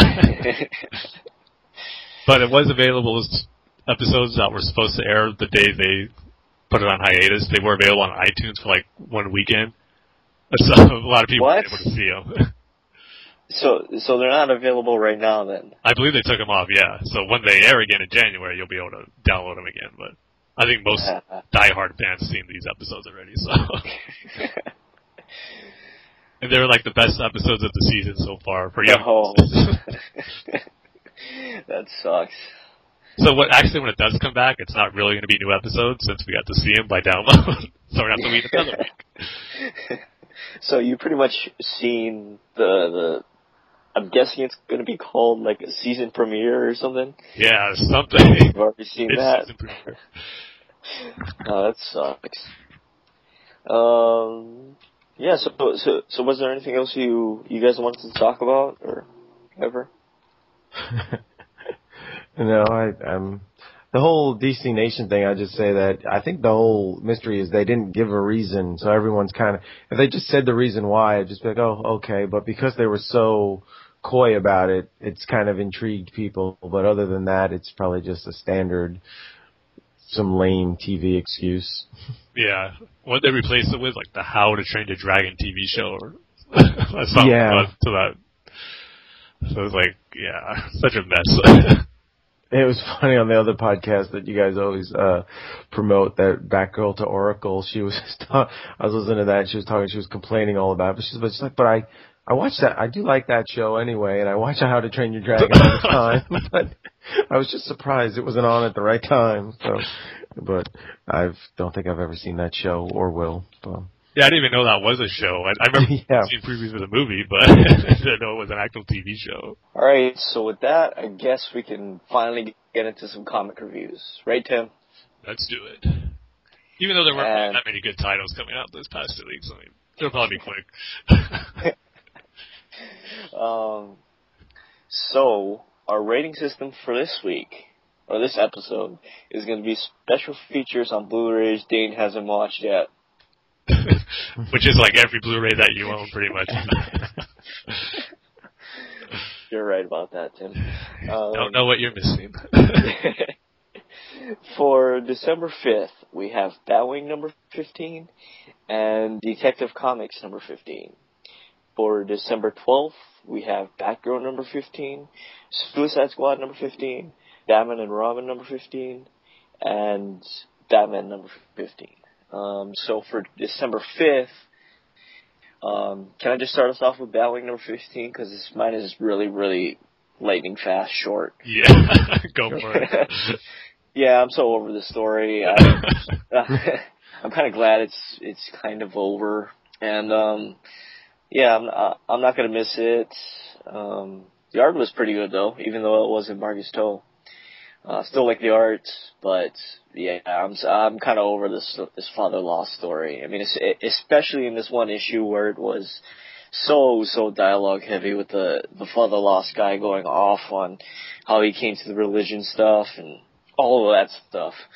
Um, so yeah, I'm I'm probably gonna give this um, two special features on Blu-rays. Dane hasn't watched yet. I was pretty much going to give the exact same review. yeah. I mean, like you said, it kind of had the typical ending of what you expected. This kind of story that you weren't really into in the first place. You like Batwing gets taken over again, but then he overcomes it with a new technology in his suit that prevents him from being his mind being controlled and to stop father lost. Yeah, uh-huh. but like you said, Dane, I did like the art in this issue. You know how much I hate the Batwing suit, but he did have some cool looking shots where he kind of looked more like Batman, especially that one panel where he's standing on the building that his father lost is hanging on right above the moon. I think that was a really cool shot, probably the best looking shot of the Batwing costume there is. Cause it, yeah, yeah, and that scene was pretty good too. I mean, I, I I don't like the issue, but that scene is pretty good where he's like, I shouldn't save him, but I'm gonna save him anyway, or, so, or, or something like that. Yeah. I, I just thought that was a great scene. I I did like the story they were trying to, or the themes they're trying to get across in this issue, where it's like, but father lost is because he's suffered so much. His goal is to make everyone suffer like he has. But then at the end, you get the contrast with Batwing saying, with all the suffering that I've endured, I want to make sure to prevent it from anyone, from that suffering to happen to anyone else. I mean, it had a good theme going there, but it really wasn't executed well in the overall story with the whole father lost thing. So pretty much in agreement with you, Dane. I'm probably going to give it two special features that Dane hasn't seen out of five. Yeah, I, I pretty much agree with you guys. They they start off with that girl Rachel uh, with that sword right through her and all this blood, and I just thought, man, how many times have we seen someone in the last few months in a comic get stabbed with a wound that no one could ever humanly possibly survive from, from Batman and the Court of Owls to uh, Robin, I think had it, and the, and then the end of the issue, they're they're fine and they just you know get stitched up. And I know it's just a comic, but after a while, it gets a little cliched and a little ridiculous. Um, the thing that gave me hope is this was the new writer, Fabian Nicieza. So I wondered how much of this story Judd Winick had um, already plotted out, and he was filling in pieces of it, or how much did he come up with this completely on his own and have to end Judd Winick's story? It's very very odd that they would change writers with one chapter to go in a story. Yeah. Um, so if he had to sort of come up with all this on his own and end it on his own and kind of drew it out because he wanted to start fresh the, the next issue, then I have some hope for this title in um, issues to come. So um, I'm going to give it the benefit of the doubt and, and keep reading it and hope it, it improves. Uh, because if you know he was just handed Judd Winick's pile of garbage and this is what he came up with, it was pretty good. Um, even if some parts really dragged and, and were kind of out there, I do feel that uh, Batwing has more in common with Iron Man than Batman. He kind of I just so much is the suit and depending on the suit and um, not much of the actual man part of it. But um, yeah, like you, I would give this two special features that on a Blu-ray that Dane has had for months but hasn't watched yet. so probably um, um, so yeah, I'm in agreement. Yeah, I'm hoping to, like you said, the next story arc I think sounds pretty good anyway, story wise. Where I think it's supposed to be like David going up against all the cops that he's working with, how he's not on the take, but the rest of the cops are dirty pretty much. and they go up against Batwing. So I think story wise, has the potential to be something different for the Batwing title, and hopefully it'll be a lot better than we got with this father lost storyline. So I'm hoping for the best. Yeah, because if they're going to make the Batman of Africa, it should have stuff to do with stuff in Africa and things going on in Africa. And you know, it, it can't you know solve all the problems, but it, it this book has not had an African feel to it at all. Um, and Except I for the first arc, I would say. With Yeah, I shouldn't say that. You're right. That first arc was pretty good with the the whole refugee and the the war, the children in the war and everything. Mhm. But I'd say maybe the last few issues, ever since he went to Gotham and the Batman Incorporated and joined the Justice League International and all that, it's it's lost that. So yeah, you're right. But hopefully it'll get corrupt police is definitely a a problem in Africa, and that would be a good good one for him to sort of be on both sides of the fence there with that and, and see what happens. Yep. All right, so Detective Comics number fifteen. Um, And I Tim. was, I, yeah, I was really interested. no, no, no, no, not you first. Not, not you, Terrence. No, but I was Tim just gonna say last time Tim didn't Tim didn't like it as much, and I liked it, so I was just real interested to see if what he No. thought of this one. Yeah, so yeah, no, I'll let Tim go first, but I was just I was saying I was very curious as I was reading it. I kept thinking, what would Tim think? What would, and then and then I kept thinking, I wonder if Dane got this one 'Cause I know the the last Detective Comics they they missed on you or something, right? yeah, they my damn comic shop didn't give it to me. So, yeah. uh, Tim, your thoughts, please. so maybe I should hold you guys in suspense a little longer. Okay, so for me, it didn't get any worse, but I don't think it got that much better than the last issue for me. I just couldn't get into the whole overall story, focusing on Poison Ivy and Clayface and how it turned into a pretty much generic story that you kind of saw coming where, of course, Poison Ivy is just mind controlling Clayface with some, with some plans. And I just couldn't really get into it except that whole aspect of Poison Ivy and Clayface I didn't like during the main story, but I did kind of enjoy it more in the backup, where you actually saw how much uh, hurt it caused for Clayface, and how the story of how Poison Ivy first got to him, sending like these le- like love letters to him in prison, and then when these photos of her, and then when she actually came, and how like uh, just how in love he was with her when he first saw her, and then to find out that it was all manipulated by her, her plans and control, and then to see that end sequence with him about to take his revenge on her, I thought was pretty cool. But just the overall, Yeah, yeah, but did, didn't that feel kind of like tacked on at the end? Like, like it didn't even fit. I mean, it wrapped up that whole story. Right. I just thought it it, it played out better in that backup than it did in the main issue, because just because you kind of really saw how much it affected Clayface. Yeah. But I just couldn't get into the overall main story, and then the whole thing with uh, the Penguin as and his assistant, which I was kind of thinking, oh, this could turn out to be something pretty interesting, where like assistant's planning to take over the Penguin while he's away doing whatever Joker wants him to do. But then at the end, he says that real corny line where he's talking to Poison Ivy. He goes, he says his name, but then he says, "But you can call me Emperor Penguin." It's like, uh, really, you're gonna go with that? Emperor Penguin, we're just taking over his enterprises of of crime and all that. Thought that was a little cheesy, but I do say I, I did like the art in this issue, especially that. Even though I didn't like the color scheme of it, I did like that costume that Batman was wearing for the with that fire suit that he had. I guess that one panel. Asbat. It was more like like Asbat, right? it's kind of more like the colors I thought of the Batman of Zur-En-Arrh. It kind of had that Right. red, not purple, but it had like that red color to it. It also reminded me of some of those like action figures you would see for like different Batman movies that have different colors that have nothing to do with the movie. You mean the only one available in toy stores, right? yeah, Uh, I did The not. neon neon talking street luge Batman. yeah, you would see this in Brave and the Bold. I did like how the it looked in the comic. The art was really good. But overall, the story, I just didn't think it captured what the very first issue of this arc did. That uh, John Layman started off with. I was expecting more in the next two issues after that good first part of the story, and so far it hasn't reached that level. So that- to me, it's just an average issue. I'm probably going to give it two and a half special features that Dane hasn't seen on his Blu-rays out of five. Even though he has them for he's he's had him for months. Yeah. um, yeah, I'm, I'm right with with you, Tim. Um, I I went into this issue thinking that this was going to be a strict death of the family story, kind of like what Gail Simone did with Batgirl in um, the was it Batgirl number 14 Mhm. the one where she um, she finds her mom.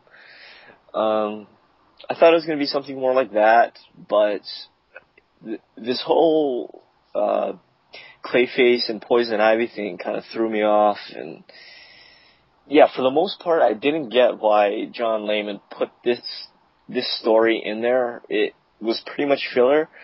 Um, but like you, Tim, I I really like that epilogue part in the back. I, I, I thought that was good, even though it kind of felt like it was tacked on there just to wrap things up.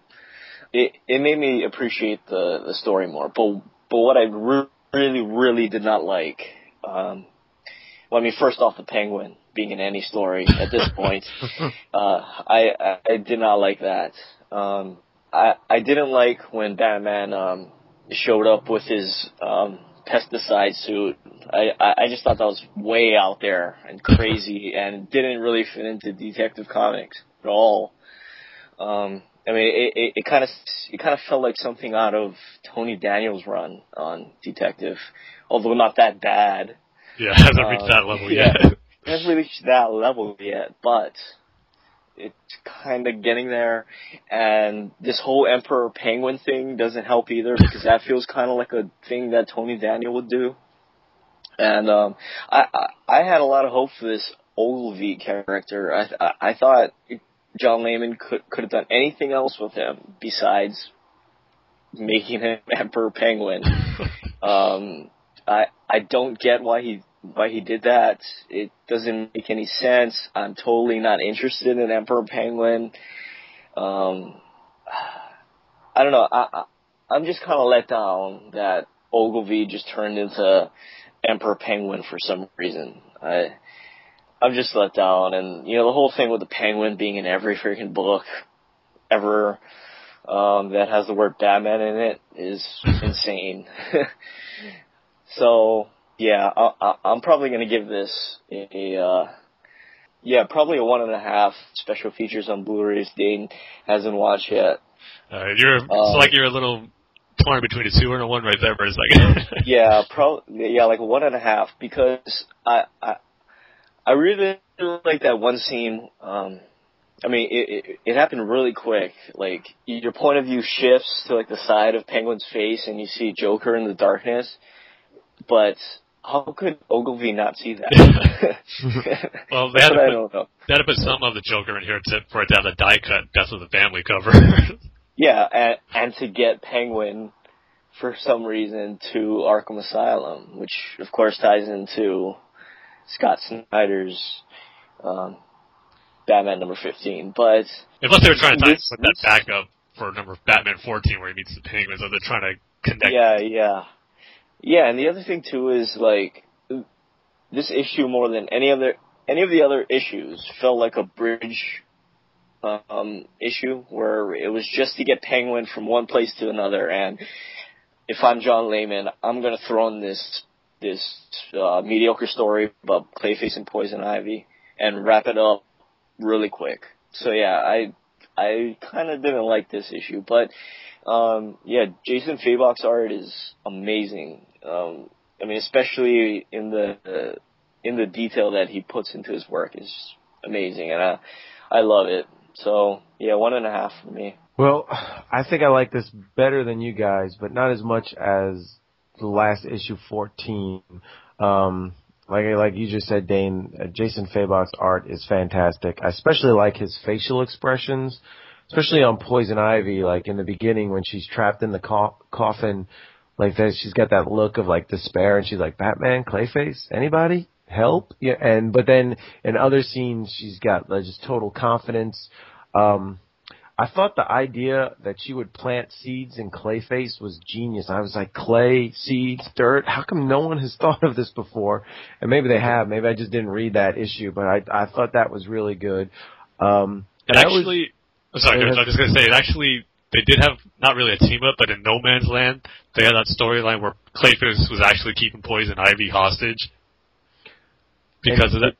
It kind of reminded me like it's like the opposite. Instead of Poison Ivy like using Clayface, it was the opposite where Clayface was using Poison Ivy for his advantage. Oh yeah, I haven't read that in so long. I forgot. I forgot that. Um, in the beginning, like I, one of the problems I always had with Clayface is he's so powerful. You feel like he could just take Batman out in just a few seconds, or, um, and in this I thought it was good because he could take Batman out, but he's not because he wants to know where Poison Ivy is. Like he's he's beating him up, but he's keeping him alive because he's trying to get that information out of him. And then um, Batman is able to get out of there using the Bat plane, and it kind of reminded me a little bit of the animated series, a little bit with the gadgets. Um, then the Penguin, I they should make a law that only Gregg Hurwitz should be allowed to write Penguin stuff because he's written the best Penguin stuff ever, and everyone else just kind of falls short. And like Dane, I wonder like how does he not know that joke? You would think if you were in a room with the Joker, even if he was in the corner, you would know. Like just somehow you would just know that. But um, he kind of, I could have done without a little bit of that. But it, it it's just a device to get Penguin out of there. Um, and then I like the the pesticide suit because it kind of um, it just like uh. Tim said it reminds me all the times when you're in Target and you see these like weird Batman, you know, action figures and you're like, what the heck is this? This was definitely like, oh, here's one of them. I could see that on the shelf at Walmart or something. Um, and, um, you know, the, the story was playing out okay, but yeah, at the end there when, um, what's his name? Ignatius Ogilvy goes, call me the Emperor Penguin. I was like, oh, they did not, like, I, that, they did not just do that. That's just brought it down a notch. Um, the backup story I really liked. I, I actually felt sympathy for Clayface. I felt bad for the poor guy just sitting there and getting these love letters and falling for poison ivy. And then the ending I thought was pretty good where he's, you know, it leaves with him attacking, uh, poison ivy. So I'd like to see where it leads from there. So, um, you know, I enjoyed it. I liked it, not as much as I liked 14, um, but a lot more than you guys liked it. So I would give it, um, I'd give it three and a half features, uh, extra special features on Blu-ray that Dane has had sitting around his house for months and months and just refuses to watch because he, he doesn't want the magic of the movie to be ruined by seeing him special effects. That's it. That's it. I don't want the magic to be ruined. It's a good thing you're not a director, Dane, or else the Blu-ray's release of your movie would be bare bones. Nothing. Yeah. Just a trailer. Uh, so, so I'd pretty much just be uh, Christopher Nolan. Yeah, exactly. Nobody watches this stuff. okay, so that ends the week of December 5th. And for December 12th, we have Batgirl number 15, Suicide Squad number 15, Batman and Robin number 15, and Batman number 15. So, Terrence, why don't you start us off with Suicide Squad number 15? Okay, um, this one took took off right where the last one left off with Harley Quinn hanging um, by a chain with from the Joker. So after a month of waiting of kind of see how is she going to get out of this, it ends in like three panels with the Joker just releasing her. So I thought that was kind of a kind of a lame. Just here we go. Um, and just I think yeah, let's see one one two three four on the fifth panel, which is a double page spread. He just kind of lets her go, um, and this was okay. The art was pretty good. The the Joker was okay. It's no not as good as Greg Capullo. Um, there wasn't too much of the other Suicide Squad. It was mainly sort of the Joker and Harley Quinn fighting and hitting each other and smashing each other up and him trying to, you know, I it's kind of hard to what his motive was to see to get her to admit that she wasn't Harley Quinn anymore or was and um it it just kind of seemed like a lot of filler after a while and by the end of it you know she's kind of like they kind of leave it where she's broken free of the Joker's spell and um he's kind of impressed by her and she wants to be a member of the Suicide Squad now but you know, all it takes is one writer to do another story arc, and in three panels, she can be back to loving Mr. J and being the old Harley Quinn. So I don't think any of these changes are going to really stick for much longer. Um, I, after reading this, it would not make me want to pick up the next Suicide Squad issue. So, you know, I probably will just end the Suicide run here and just this was a little sidebar on Death of the Family and um if it ever was on sale the 99 cent sale I'd, I'd probably pick up the next couple ones and see where they went but I'm not going to you know pay full price or um be waiting desperately for this issue. So all in all I would probably you know the art was good. That helped save it. Uh story was okay so I'd give it two and a half special features that um, Dane did not see on his Blu-rays that have been around for month for months. And this story actually kind of feels like one of those special features. It feels like deleted scenes that were cut out, and you watch and you go, "Oh, okay, now I know why they deleted that." So, um, but uh, what did you guys think about it? Yeah, for me, I thought it it was it was okay. It was pretty good. I was entertained by reading most of it. I mean, it's pretty much a scene Joker and Harley, like you said, Terrence, fight each other both physically and verbally. Each one of them getting their shot, their hits in with each other. But um, the one thing that I really didn't like was we got that reveal where Joker kind of beats her and he was going to lock her up. Then he finds out, oh, you're not the first Harley. I've had several Harley Quinns before you, and you won't be the last. And well, we know how Joker likes to twist stories and not everything he says is true. But if this is something that's true, where he's had a bunch of different Harley Quinns before, I don't think that's a good way to go with her story. I mean, that's what makes her unique. She's the one that that fell in love with the Joker, which is something that pretty much no one would ever do. And the fact that there would be other people or other girls who did that before, I just uh, I hope that doesn't end up being true, where she's the one of many different Harley Quinns in Joker's life. Yeah, I felt the same way. I kind of looked around on that panel to see those skeletons what they're wearing. I'm like, is, is one wearing what the the animated Yeah. series Harley Quinn? But it's very muted. You can't really tell what it is. I think it kind of looks like her color scheme that she's wearing now, anyway. The blue Yeah. and the red.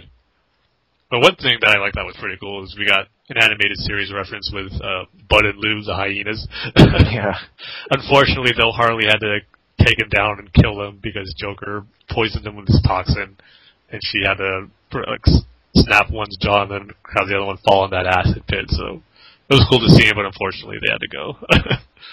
but I'm just glad they're still using these animated series staples of the Joker and Harley relationship. As she likes to call them, their babies. and I thought some of the fight sequences were pretty pretty cool. I like that one uh, sequence where Of course you are, Tim. of course. Um, but I did like that one sequence where pretty much Harley smashes his face in the wall, and his face actually falls off of him, the skin of his face, and you see it on the wall, and then he has to go pick it up and pull it on, put it back on his face. I thought that was a pretty neat sequence, but yeah, overall, kind of like as you said, Terrence, just picking up the Suicide Squad title just for the tie-in of Death in the Family, and it looks like this is it between Joker and Harley. And unless we get some big drastic Harley Quinn story in the future, probably won't be picking up too many of the Suicide Squad titles. So, um, but this one I thought it was still pretty entertaining. I'd probably give it uh, three special features that Dane hasn't seen on Blu-rays that he's had for months out of five. Right, and I did not read this this issue, so um, Well, you got That- the highlights and the negatives of it from me and Terrence. Oh. so, Yeah. thank you for that. But thank you for that, guys. I really needed that to complete my weekend, or to start my weekend, I should say. Um, Batman and Robin number fifteen. Tim, why don't you take this one now? Yeah, this one I thought was an awesome issue. I think so far, out of the Death in the Family tie-ins, this one is definitely my favorite. I mean, we get a really cool interaction between Joker and Robin in this sequence. And besides that, there was some great dialogue that Joker had, but I think something that really stood out in this issue was the art and just some of the designs that Joker had in this issue. There's that one splash page, I probably one of the most disturbing images we've seen of Joker in the New 52 where he's from Robin's point of view is upside he's hanging upside down and then his mask or his face that is skinned off is upside down, where the eyes are on the mouth and the mouth is on the eyes. It just looks twisted and weird. He has a bunch of worms all over his hands and arms. It just looks really creepy and twisted. But I just love the dialogue that Joker had with Robin, just kind of again explaining to him why he's doing all this. That all the Bat family members are dragging Batman down.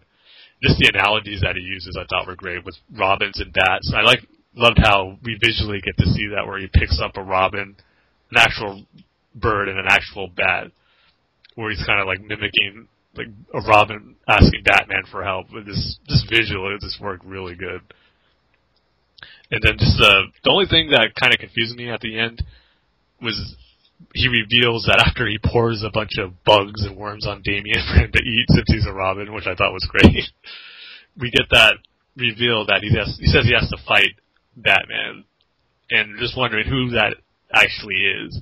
I mean, you don't really think it's Bruce in there, but he kind of makes it makes it out that oh, it's father versus son. That's how the the lettering of the issue ends.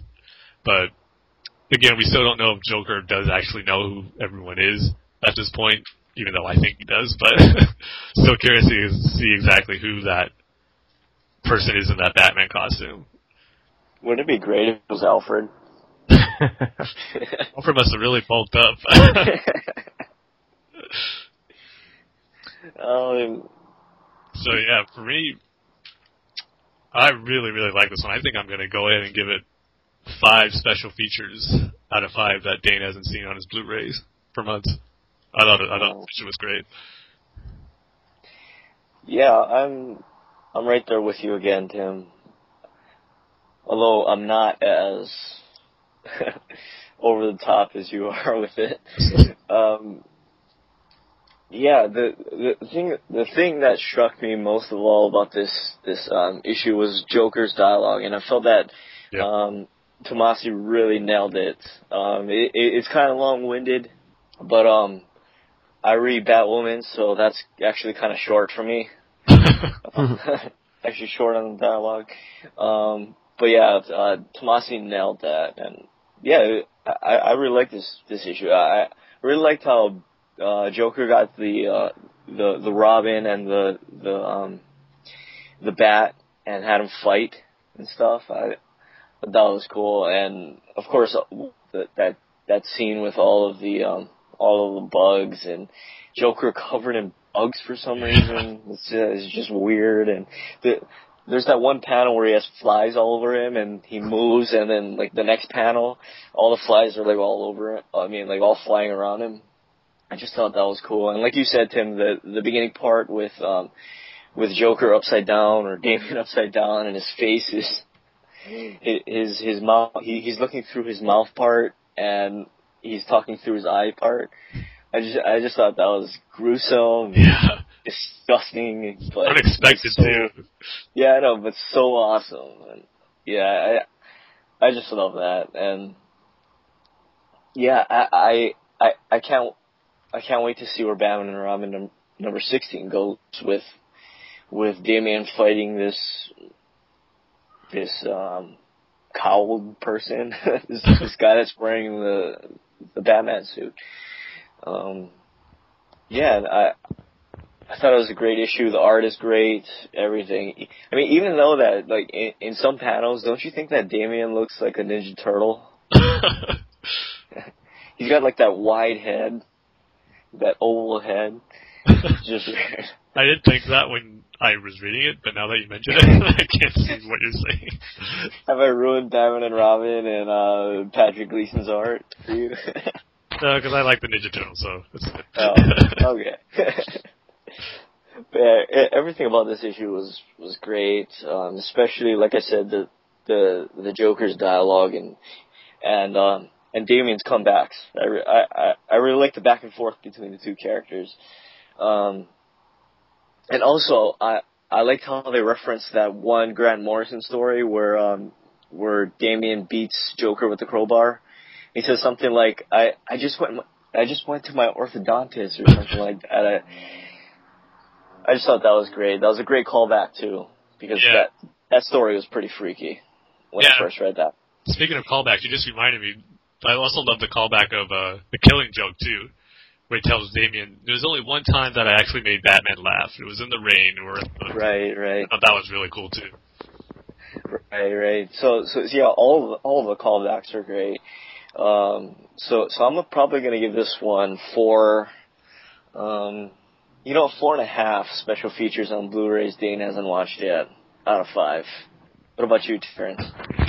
Oh, hey, yeah, sorry. Um, yeah, I pretty much agree with everything you guys said, um, and um, I, I like the callbacks a lot as well too. I, especially the only thing you guys I didn't mention that I'll add is the uh, the coloring. I thought the coloring was great, especially um, when Damian first goes to the zoo and it's just uh, like all reds and different shades of red. Yeah, Um, that's true. yeah, I just I, I thought that was great for the setting, um, and I liked how um, they didn't try to do too much with this. It wasn't. It was kind of like a lesson from uh, Catwoman, where they did too much with all these elaborate traps and building things on skyscrapers. This is just basically Damian in, in with the Joker with a lot of just like bugs and you know gore and stuff. They didn't do too much, but they kept it cool. And I liked how Tomasi really had the Joker using the face. It's something that Snyder and the, the other titles really hasn't done. He turns it upside down and it's falling off and um he plays with it a lot more. In Suicide Squad, it kind of fell off and was attached to the wall uh, inadvertently, but here he's really using it. So, um, I don't know if I'd give it the five that um, Tim gave, but I would definitely give it a four. Um, features on Blu-rays that Dane has not gotten around to seeing yet, even though he's had them forever. I love how It you have. just keeps on getting better and Yeah. better. Then. I yeah. love how you always have new ways of saying it. Yeah. Dude, That's awesome. All right, so um, Batgirl number nineteen. What did you guys think? Nineteen. Oh shit! oh, sorry. Um, nah, fifteen. Batgirl number fifteen. What did you guys think? Uh, I guess I'll go first. yeah, I thought another good issue, good follow up to the issue 14, which was great. I mean, just kind of same with how Batman and Robin was, was Joker's and Damian's interaction. I really like Joker and Barbara's interaction with each other too. It's Joker playing up the whole uh, marriage thing, kind of like sweet talking her, like plainly like like a husband would, calling her like his blushing bride, his like special potato salad. There's all these funny lines that he's calling her. But I Hey, just Terrence. Terrence. Yeah. Have you ever called your wife uh, your special tater sa- potato, potato salad or whatever? No, but I, I think I'm gonna have to use that one tonight when she when I, when I come to bed at like three in the morning and she's annoyed at me. But yeah, I also like too is just which was starting in issue number fourteen, just Barbara's attitude toward the Joker and this whole issue. How she's pretty much her mind is set on killing him. Like no matter what. She's even like stated in her head that she's sorry, Batman, but keeping him alive is wrong and she's gonna do what she has to do so she can save millions of lives. I just love that whole sequence where she actually does get the upper hand on him for a second, where she just beats him up bad. I mean, she punches him in the back, the arm, and then she goes directly for the spine, which just knocks him down. And then she's just about to do it, where she grabs the gun. She kept saying to herself, "Like I know exactly how I want this to play out. I've been thinking about this for four years. Now it's finally happening." But I also love to see art too, where as she's seeing her monologue and she has tears coming down her face. Like it's all the pain that Joker has caused her. Now she's finally getting her chance to get back at him. But yet, of course, something goes wrong where Joker's men are there to stop her and threatens to shoot her mom if she does anything. And then she has to go into the do Joker's special request as far as get like the flowers, the veil, and go to a church to get married. Then also, as I was reading, I was kind of curious to see how it was all going to play together. Just uh, how it went back and forth with Joker and Arkham talking to that doctor, how he has that journal, and pretty much how it's already setting up the wedding that he's been planning years in advance. But I'm still curious to see if this doctor plays into the storyline with Joker planning this wedding in any way, because he made that threat that he has a page in that diary that he's making her read a section on what he would do to her nine-year-old daughter. So that's pretty much making her do whatever he tells her to. I just wonder if that's going to continue on in any way in regards to what he's doing with Barbara. So, yeah, again, I thought this was a very solid Batgirl issue. Played uh, continued well from issue number 14. So, I'm going to give it four four out of five special features that Dane hasn't seen on his Blu-rays. Okay, well, I mean, I I agree with you for the most part, Tim. Um, but after reading uh, Batgirl number 14 and jumping into this issue, I really wanted to see what um, Barbara is is going to do to the Joker, and for the most part, we get that. But I felt that the the whole interrogation scene with the Doctor and Arkham slowed things down so much, and it felt so disjointed, and I kind of didn't know where it was going. And Joker throws out references to the lady's daughter, Sasha, or whatever her name is, and I don't. know, It it, it just felt um, stunted and unnecessary. But I mean, I I guess it pays off in the end when you find out that he's been planning this for a long, long time. But for the most part, I I really like this issue. I liked, um, you know, Babs beating up the Joker and um, the the back and forth between uh, Babs and the Joker and um, all that stuff. But I kind of didn't like the ending where Barbara goes to the to the crypt or whatever that is, and there's the priest there being held hostage, and all those guys are gonna attack um attack Babs. It kind of reminds me of that whole Knightfall storyline that we got. Really? Yeah, I didn't get that vibe. like- I kind it of feels like she has to go and take down each, you know, each person personally and find out their weakness and stuff like that. But I mean, I, I doubt it's gonna end up like that. But I don't know. I I just did not like that ending for the most part. Um, I don't know. I I, I felt like the whole James and um, Alysia thing was so tacked on and unnecessary in this issue. I felt like it it that part of the story was just filler. I mean, I, I know it's probably going to go somewhere and it's going to be kind of interesting, but for right now, it just feels like filler that Gail Simone just threw in there just to give her story just a little more um, substance, and I'm not really into it. And yeah. Plus, too, it kind of made it like he is. Oh, is he going to be a good guy now? Because now he's saying, "Oh, I'm going to help my sister." Apparently, that's how. Yeah, that's the last we see of him. Which I don't think I could never see that after what Scott Snyder did to him and his run of detective. I don't think there's no ounce of good in this character. yeah, and then you, you, knowing that, you you can kind of figure out how it's gonna go. You know, um, James Jr. and Alysia are gonna catch up with Babs, and then Babs is gonna have to save Alysia and take down her brother, and then take down the Joker, whatever. Um, so yeah, I'm not sure where that's going, but I don't like it. Um, but overall, this this was this was an okay issue, and you know the art was awesome as always in Batgirl. Um, so I'm probably gonna give this yeah three and a half special features on Blu-rays. Dane hasn't watched yet.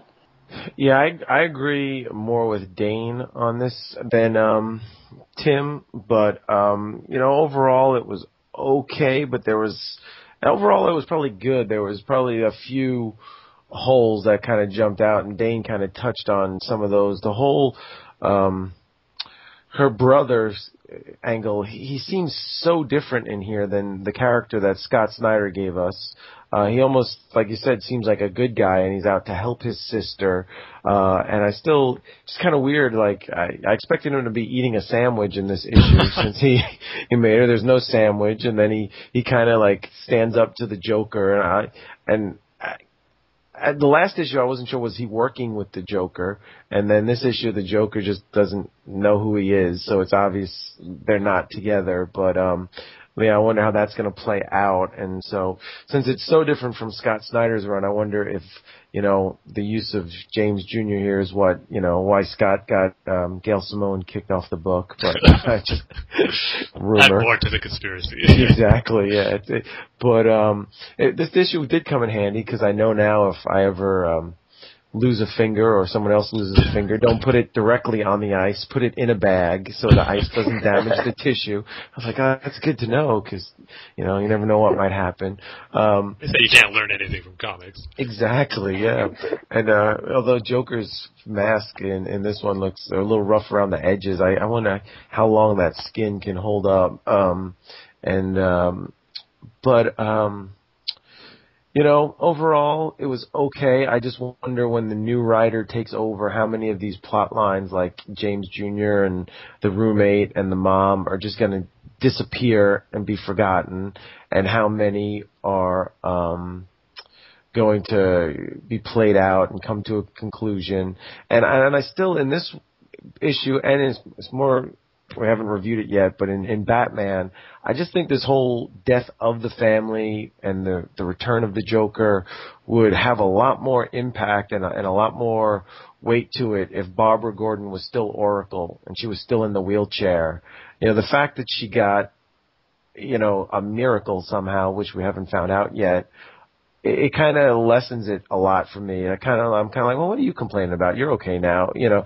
so, um, you know, and it's just, um, I, I kind of, the only thing I disagree with Dane is I kind of like those flashback scenes. I thought it was cool to kind of see the Joker, um, the way he is, you know, normally is with his skin on his face, and I like how he just kind of, you know, totally destroyed that um psychologist in in Arkham by just he he just knows how to hit people where they're they're weakest and most vulnerable um which kind of tied into Scott Snyder's Yeah, but the thing the, the thing with that is it kind of reminded me of that one issue we got um, with Snyder's Detective.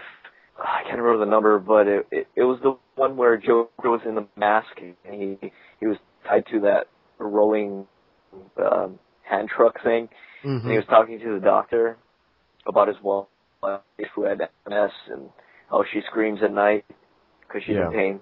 Kind of reminded me of that. Kind of That's true. kind of reminded me of a generic version of that.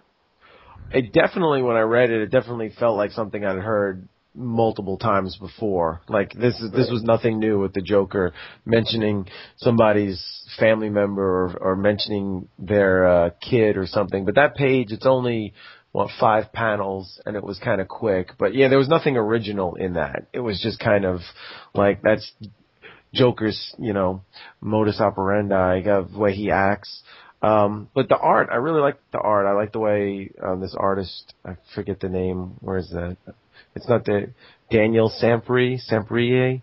Um, I like how he does the Joker. I like how he does Batgirl.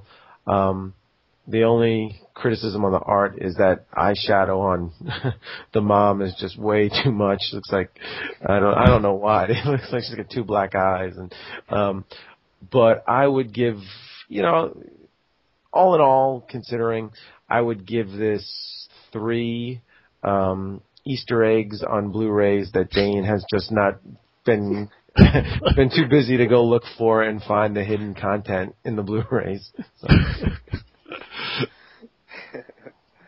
All right. Um, so I guess we can move on to Batman number 15. Terence, how Yes. close are we to getting that Batman stamp for kids that get a good grade on their tests and stuff? yeah, I think it's. I think we should get the Joker one for the kids who fail. And just, uh, yeah, are, are we? We don't need to review this one, right? Nothing really was big about it. no, no, Yeah. I don't think so. The tie-in issues But- cover it all. So. yeah, this is just filler in between Catwoman and Batgirl. Um, But Oh, before we get to it, can, Yeah. can I just say something really quick? yeah, Um, do any of you have an issue in front of you? I do. Yes. Okay, so so look at that one panel, right when Bruce wakes up in the dream. In the dream Um, or from the dream? He wakes up in the dream. Okay. Okay. He uh he opens his eyes and the next the next panel down he sits up in the bed on his on his hands or in it. He lifts himself up with his arms. Now look at Babs in that one scene. Look at her face. uh, that's that's some great Capullo art. I have to say. I want that on my wall. Not only you, Uh, Imagine that. Not just her, but like Damian's face looks weird. Yeah. Jason's looking up at the ceiling for some reason. uh, great art by Greg Capullo. That's all I got to say about that. And that's Uh, the thing but- I've noticed about now that I, I've switched to digital is that like little like that's a kind of a small panel on the page, but in digital it, it fills up the whole screen when you do it frame by frame, and so some of those little panels look real bad when they're blown up on the whole screen. So, uh, but anyways, Terence, go ahead with your review, man. oh man, I could not wait for this issue. I and I um I went on. I think IGN had the the preview, so they had the first um I think the first four or five pages, right up to where Batman's jumping out of the fire, and that just made me want to read it even more. And um, so I I downloaded this digitally the day it came out and was reading it as soon as possible. Um, I think you know I've been. My first thought was, when does Batman ever take off his gloves? That was kind of weird. I don't think I've ever read a story where he took off his gloves, and I guess you know it's the the um the way to get those gloves you know off to get, be untied. But I love um in that art, even though it was kind of weird that he took the gloves off and then got the Joker toxin through his skin. I love the way how Capullo draws him punching the face and the the mask and the flesh just ripping and the um he squeezes him by the throat and the the face is just being pulled down around him. Um and um you know, it was kind of after that initial Joker scene, the dream sequence was pretty cool. That the it was really twisted seeing Alfred um, as the the the Joker with the mask. That was just real disturbing, especially the scene where it kind of come close up and you see his mustache and his eye. And I, you know, I'm, I was reading it. Go, oh, I hope I had the feeling it was a dream, but I'm like, I hope this is a dream. I hope this is a dream. And um, then he wakes up, and then the arguing in the Batcave was kind of cliched. It was kind of there was nothing original there. I kind of if if it was kind of what you would expect of, of that, and there there was nothing that new. But Capullo, I like the way he draws all the characters. It's cool to kind of see them all together. Jason Todd in the background is is different, and his Tim Drake as this new Red Robin is probably better than any that I've seen in the Teen Titans. I don't really like the new outfit. Um, and then uh, they they had the flashback scene, which I like because it kind of showed Capullo drawing a more traditional Joker, so we got to see a little bit of that. And then I felt the story slow down a little bit when they were talking about the card and the card being there, and um, it was all right. It kind of I'd like to see how it plays out but to me that kind of dra- that whole thing with the card and everything it, it wasn't as big of a, a mystery. They're kind of playing it like oh bruce has this great secret and he won't tell everybody. And you know the great secret just kind of turns out that there was a card and maybe joker was in the bat cave but it's kind of kind of weird because in the grant morrison run he really played it as if um Joker knew who Bruce Wayne that Bruce Wayne was Batman, but the Joker just didn't care. He just cared about Batman and you know, and even had, you know, um the Joker at Wayne Manor and, you know, um really interacting as that that Sexton character as a while. So reading this I kind of thought well all that stuff just never happened in the new 52, but then they reference it in Batman and Robin with the crowbar. So it's just this just seems kind of it's gotten a little murky, and so this whole mystery of does the Joker know them or not? I guess it depends on which which issues you've read before or not, as to how you feel. Um, and then it kind of sets up that something's going down in Arkham, and then um, we get to Jock's story, and the first page there with the Riddler, I was like, oh yes, because not only do we get to see Jock's version of the Riddler and Scott Snyder, but next issue we'll probably see Greg Capullo's Riddler too. Um, and this was kind of cool. This reminded me a lot of um, the Arkham Asylum video game a bit. I not just kind of you know Joker has you know the Arkham Asylum so twisted and set up as a trap for Batman, and the Riddler has his clues all over in the game for Batman. And I could imagine this was sort of what it was like as they were setting all that up for the game, um, and um, kind of kind of like the last issue, kind of left me wanting more, feeling like not as much happened story wise as I would think, and um, really interested to see how the the Riddler will play out with the Joker and and what's waiting in Arkham Asylum. And um, a, cu- a couple podcasts back, Dane had mentioned was one of his favorite Joker stories was you know Grant Morrison's Arkham Asylum graphic novel, and this reminded me a lot of that because that that novel there's a big setup before Batman actually goes into the asylum. And there's that, like, what's inside there, what's waiting. And this reminds me of that setup as you're waiting. Even the last page of Capullo's art is four panels, and it's just Batman going up the stairs, then further up the stairs, then in the door, then the door shut. Um, and so it, it's, it has that real Arkham Asylum feel to me, so as much as I couldn't wait for this, now I can't wait for the next issue. So I almost wish I didn't read them month to month and just waited for the trade paperback so I could read them all at once. Um, but um, I'm curious to see what you guys thought of it, and uh, I would definitely give this five extra features on the multitude of Blu-rays that are sitting around Dane's uh, house there. The what the, the life story of George Lucas, the, how, behind the scenes of you know the nipples on the Batman costume and Batman and Robin, and what what other one? The uh, the how the tumbler can do jumps and. Um, so, but I would I would give this a five. This was this was worth the wait. Nice. You saved your best finish for the last review Yeah. the special feature. Um, did you want to go, Tim? sure. Okay. Uh, but first, I want to ask you guys something. If I'm reading too much into it or not, but the, on the very last page that you're talking about, Terence, where we see Batman going into Arkham, Yeah. on the very last panel where he actually goes in, and you see the lights go on. Oh yeah. Do you guys get the feel that that's supposed to be like the Joker, Joker face? Like you see the two lights on, is supposed to be his, his eyes, and then on the bottom he's like, you see the red bricks on there in the doorway, is like a smile at the end. Am I reading too much into that, or do you kind of think that's what they're going for?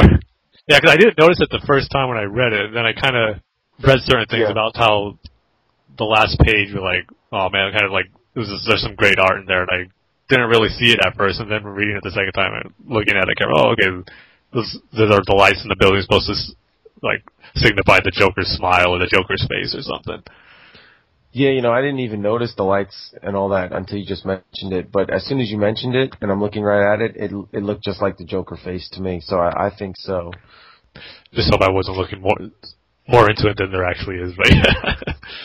And, and real quick on a side note, there, the the other day they had, uh, I think it was Tuesday, they had something on TV about the Spice Girls uh opening up uh, in London, and they had like the whole crew out, and I'm looking, I'm like, hey, PJ Was must have designed some of those. Yeah.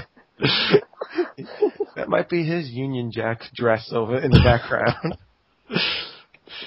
uh, what's going to be his claim to fame? Batman Live or the Spice Girls? Spice Girls, hands down. Can't top that. yes, how can you? Or, or the um, the Peter Pan show, or the uh, that Johnny Depp one. Um, oh, Neverland. yeah, Neverland. Yeah, that's the one. Anything better than Spice Girls. At least Peter Pan or is a classic children's story. So, but Uh, for me on Batman number fifteen, no, I, I, it's so funny because we're, we're the only per, we're the only Batman podcast that was just talking about the, the Spice Girls, and they just went to Batman number fifteen. yeah. what can we say? We have great transitions. Girl power. Now let's talk about when he shoots the horse and that guy in the head. You know. oh man. All right, let's see if I can get through this review without a Spice Girls reference. Okay, so after when I first read the issue, I tweeted saying that I think I like Batman and Robin and Batgirl 15 a little bit better than Batman number 15. But then I read it again, and I could say I definitely liked it better the second time more than Batgirl. but I still think Batman and Robin is just a little bit better for me. oh, sacrilege, Tim! So, yeah. You're off the podcast. I'm uh, sorry. I knew I should have said that. but saying that, I still thought this was a, still a great issue, a continuation of the death of the family story. I love the opening sequence, like you mentioned, Terence, of just the art of seeing Batman go through the flames of fire and then just him punching the Joker right in the face. I thought was awesome and a good way to start the issue. Then the whole thing about the where he's talking to all the different members of the Bat Family, Nightwing, Jason Todd, Batgirl, um, and telling him about the, his secret about the card and everything. Kind of like you, I was expecting some big revelation about some dark secret Batman was keeping from them, and it wasn't quite as I expected or revealing as I thought it was going to be. But I thought it still worked for the most part. I mean, it is something that I think the rest of the Bat family members would be upset about Bruce not telling them. And but probably my biggest issue with the issue would be that um, Bruce kind of has the same mindset that he did with the Court of Owls, where he's still believing that he's not wrong, and that he, the Joker has never been in the Batcave. He doesn't know who who they are, and it's just kind of I thought to myself, this is kind of the same thing that he overestimated himself with the, Court of Owls, and he underestimated them. And I kind of feel he's doing the same thing here, where he's just his mind is set that he is not wrong and that the Joker is not here. He's done all the tests. He's traced, done all the tracing, like made sure there was no trace of the Joker in the cave. But you still get that feeling that he's overconfident and that the Joker has been there. I personally think that the Joker does know who everyone is, and that he, for somehow, some way, he was in the cave and he knows their secrets, but he's not going to kind of just broadcast that information out there. And I just kind of hope that it doesn't do the whole Court of Owls thing again, where we're not going to know for sure. I just hope it does get resolved where we find out, and we're not going to end where, oh, did Joker actually know who they are? Did he actually get him? What was the whole point of the card? I just hope we get some answers when it's all said and done. But then at the end, I just love the sequence too, where Batman goes to chase down that lead he has of the guard who Joker was forcing to work for him. I just love that sequence where he busts in his uh, his family's house. It kind of reminded me of that Batman Animated Series episode, Old Wounds, where he traced down that uh, guy Joker just hired off the street because he was desperate for money, and Batman just interrogates him and just threatens him in front of his family. I got that same vibe from this one, which I thought was really cool. But um, probably the reason, besides the thing I was mentioning with Batman having the same mindset as the Court of Owls, uh, the Court of Owls, but probably the other thing that I just didn't like as much as Batman and Robin maybe because there wasn't as much Joker in this one, and the Joker and Batman and Robin was just awesome, great dialogue, great visual, just everything about him was great, which I think just puts it a little bit above Batman number 15. I thought the backup was good too. I just love the whole uh, philosophy jo- Joker has of the Batman villains, of how they're there to make Batman stronger. Like he keeps using the analogy of him as their king, and he's saying that because the Riddler, he's the only one who can test Batman's uh, mind. Like, out of all the villains, he's the one who strengthens Batman's mind and makes him stronger that way. And he wants Riddler to keep that up so Batman can be at his best. I just love that whole thinking that Joker has to Batman as the king, and the villains are kind of like there to strengthen him as as the king of the kingdom, as Joker puts it. So yeah, overall, it's still a great issue. I'm to give it four and a half special features on Blu-rays that Dane has yet to see. I wanted to give all the Death in the Family issues a five. I thought I was going to make it with the first two, but with this one, just wasn't quite as perfect as I thought the first two were. All right, so I thought. I mean, I'm I'm with you guys for the most part. I I thought that this issue more than any of the other issues was going to be the big reveal of um, of what Bruce um, is keeping secret, but it just turned out to be an issue where we didn't get very much information and nothing really happened in this issue. And um, it, it, it turned out to be just a regular issue, uh, regular Scott Snyder issue. Um, but but that's not a bad thing. I mean, it's it's of course a must read, um, and it's intriguing and gets your attention, stuff like that. But I don't know. I I felt like I got a little lost when uh, Bruce was explaining that whole thing with um, the underground cave or going underwater, taking the blimp down, going underwater, and then finding the card. I I just felt like I got a little lost there, and um, it kind of felt like Scott Snyder was building us up for nothing really in that scene. and you know we don't get anything out of that scene except for the fact that the Joker card is a replica of a card of a card that Joker glued with a special kind of glue onto the the bat boat. But yeah, I, I just kind of didn't get the point of this issue until um, Snyder kind of switches gears, like right in the middle of the issue, and says Bruce has a lead or something. And he goes, you know, and he ta- he attacks that that guy in his home in front of his family, and finds out, you know, this whole Arkham Asylum thing. Um, but if there's one redeeming quality about this issue, and I'm not saying this issue is bad, it's it's the fact that um, Scott Snyder yet again built us up for the next issue, Batman number 16, where hopefully Batman goes into Arkham and finds out what's happening there. So yeah, I, I mean, I don't know. It, it, it's like I said, it's, um, I felt like everything that Scott Snyder's done up to this point with the death of the family story was supposed to pay off in this issue, at, at least a little bit, but it, it, it just didn't. And it, it wasn't until Scott Snyder switched gears and, um, Bruce followed the lead that was totally un- unrelated to what was happening um, previously that you know the story continued. But um, yeah, I mean it, it was another great issue. Besides the little hiccup with uh, with Babs in the beginning, um, the the art was amazing overall. Um, and yeah, I, I really like the back the the backup story with the Riddler and um, how Riddler's actually a, a part of the story. You know, Joker tries to um, have Riddler prove himself um, to the Joker. I, I I just loved all that stuff, and I like that one scene where where Joker shoots the horse and then shoots the guy. Just thought that was funny. Yeah, and and I love Jock's art. Jock's art is amazing. I I think more than anything, he more than any any of the other artists, he he draws the best um, new Fifty Two Joker. Um, yeah. So yeah, I. I was going to say, I forgot to say that that very first page when you open the issue, I just love that drawing of the Joker. That's like one of my new favorite Joker images out there. It just looks really creepy when you the black background. It's awesome. That's the cover art, isn't it? How did you know? I knew it. Yeah. Just use a jock Joker. I don't. I don't get what's what's up with that, Tim well, until Greg Capullo stops doing such awesome Joker art. and you know the the words go so well with that too. Just keep telling yourself he's just a man. You know, like it's just amazing. Yep. yeah, and it's it, too. yeah, it's another full circle kind of thing where Snyder references the that point in the beginning and he wraps it up with that same point, which I really really like.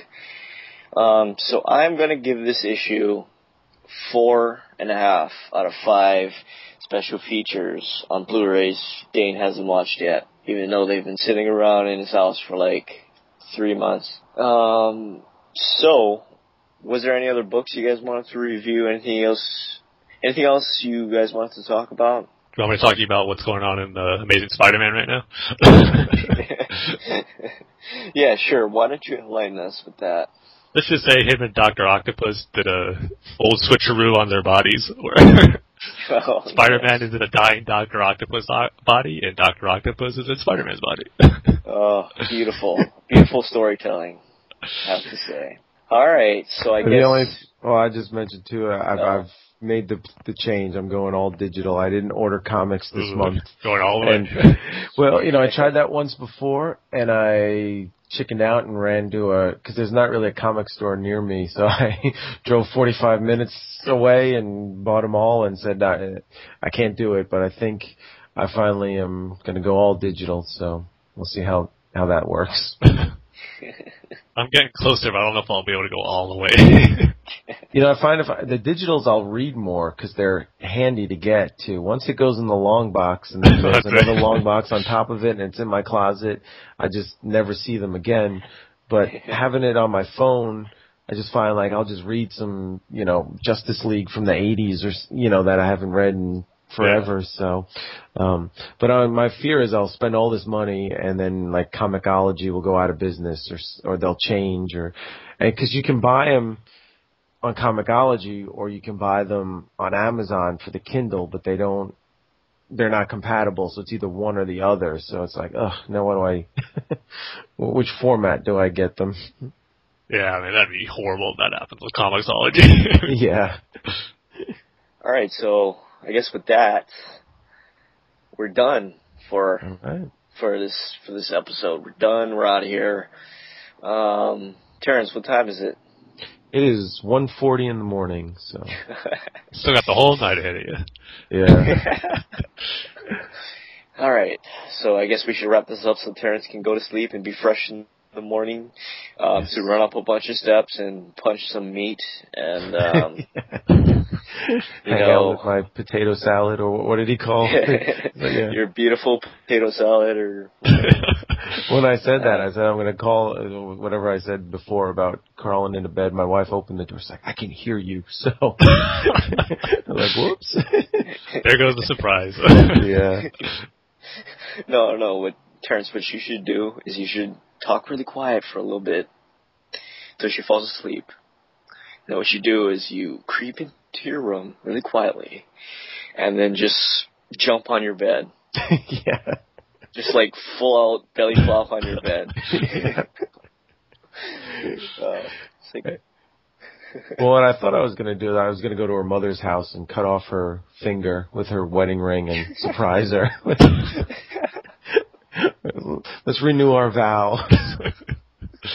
that'd be pretty sweet. yeah, you got the Joker, Barbara Gordon. So hey, you know she's pretty hot.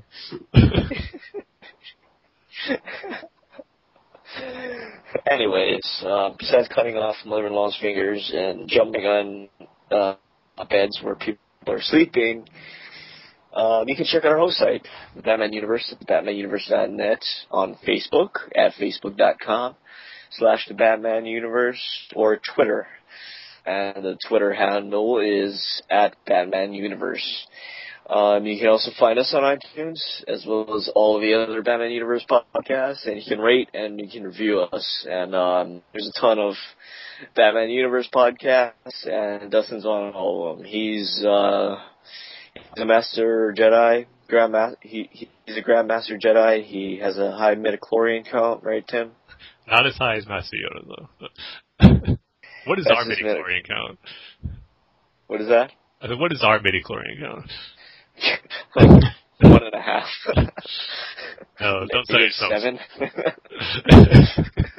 Mine's got to be higher because I've been taking these pills that I bought off the internet to raise it. So Can you give me some of those pills? yeah, they're very expensive, but for some reason they look exactly like Flintstone vitamins. But I keep buying them. Yeah.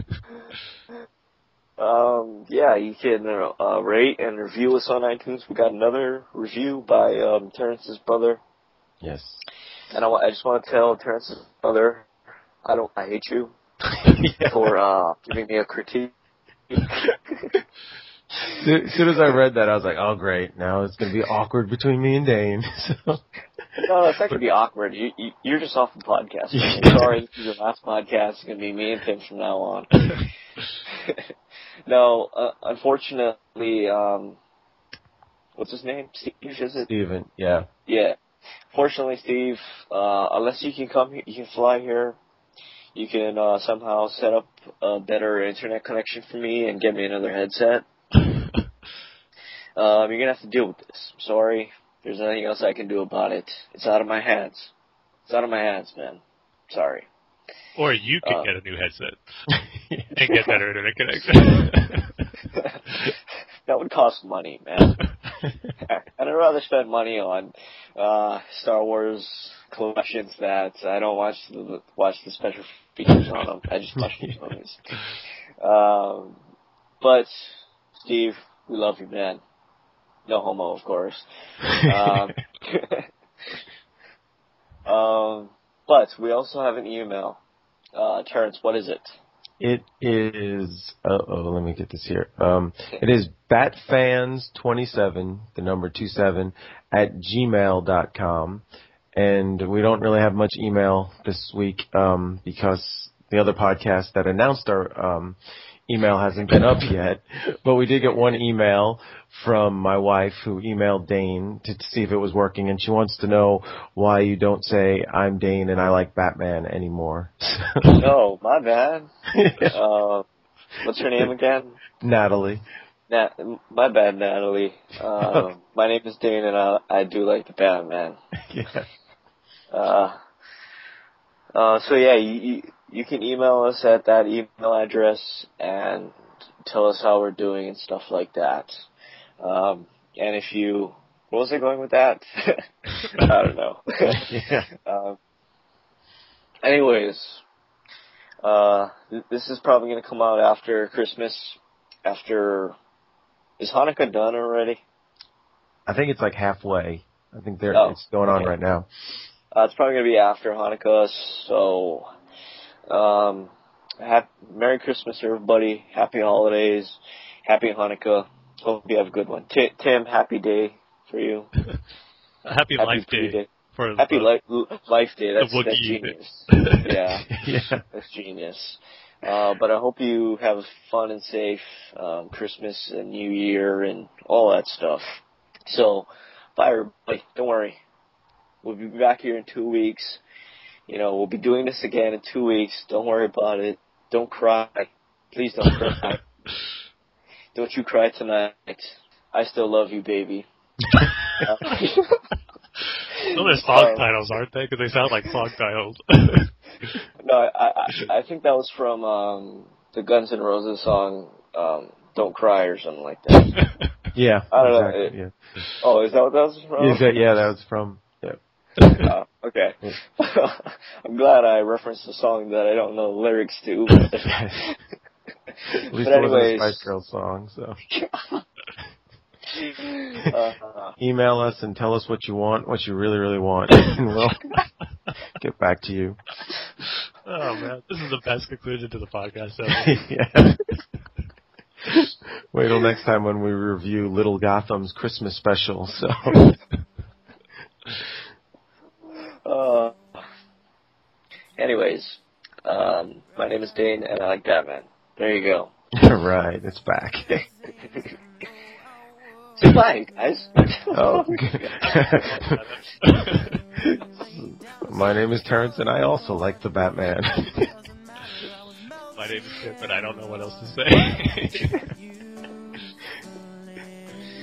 Uh, T-Rens. T-Rens, that's your rap name. Oh, yeah. I would do more Spice Girls like jokes about songs, but I just don't know any. Do they have any other hits? Uh, if they did, I've either forgotten them or I don't think so.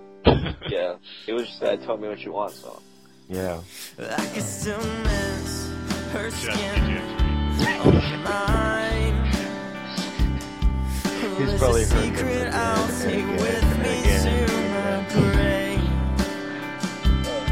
It was you We're and done. me.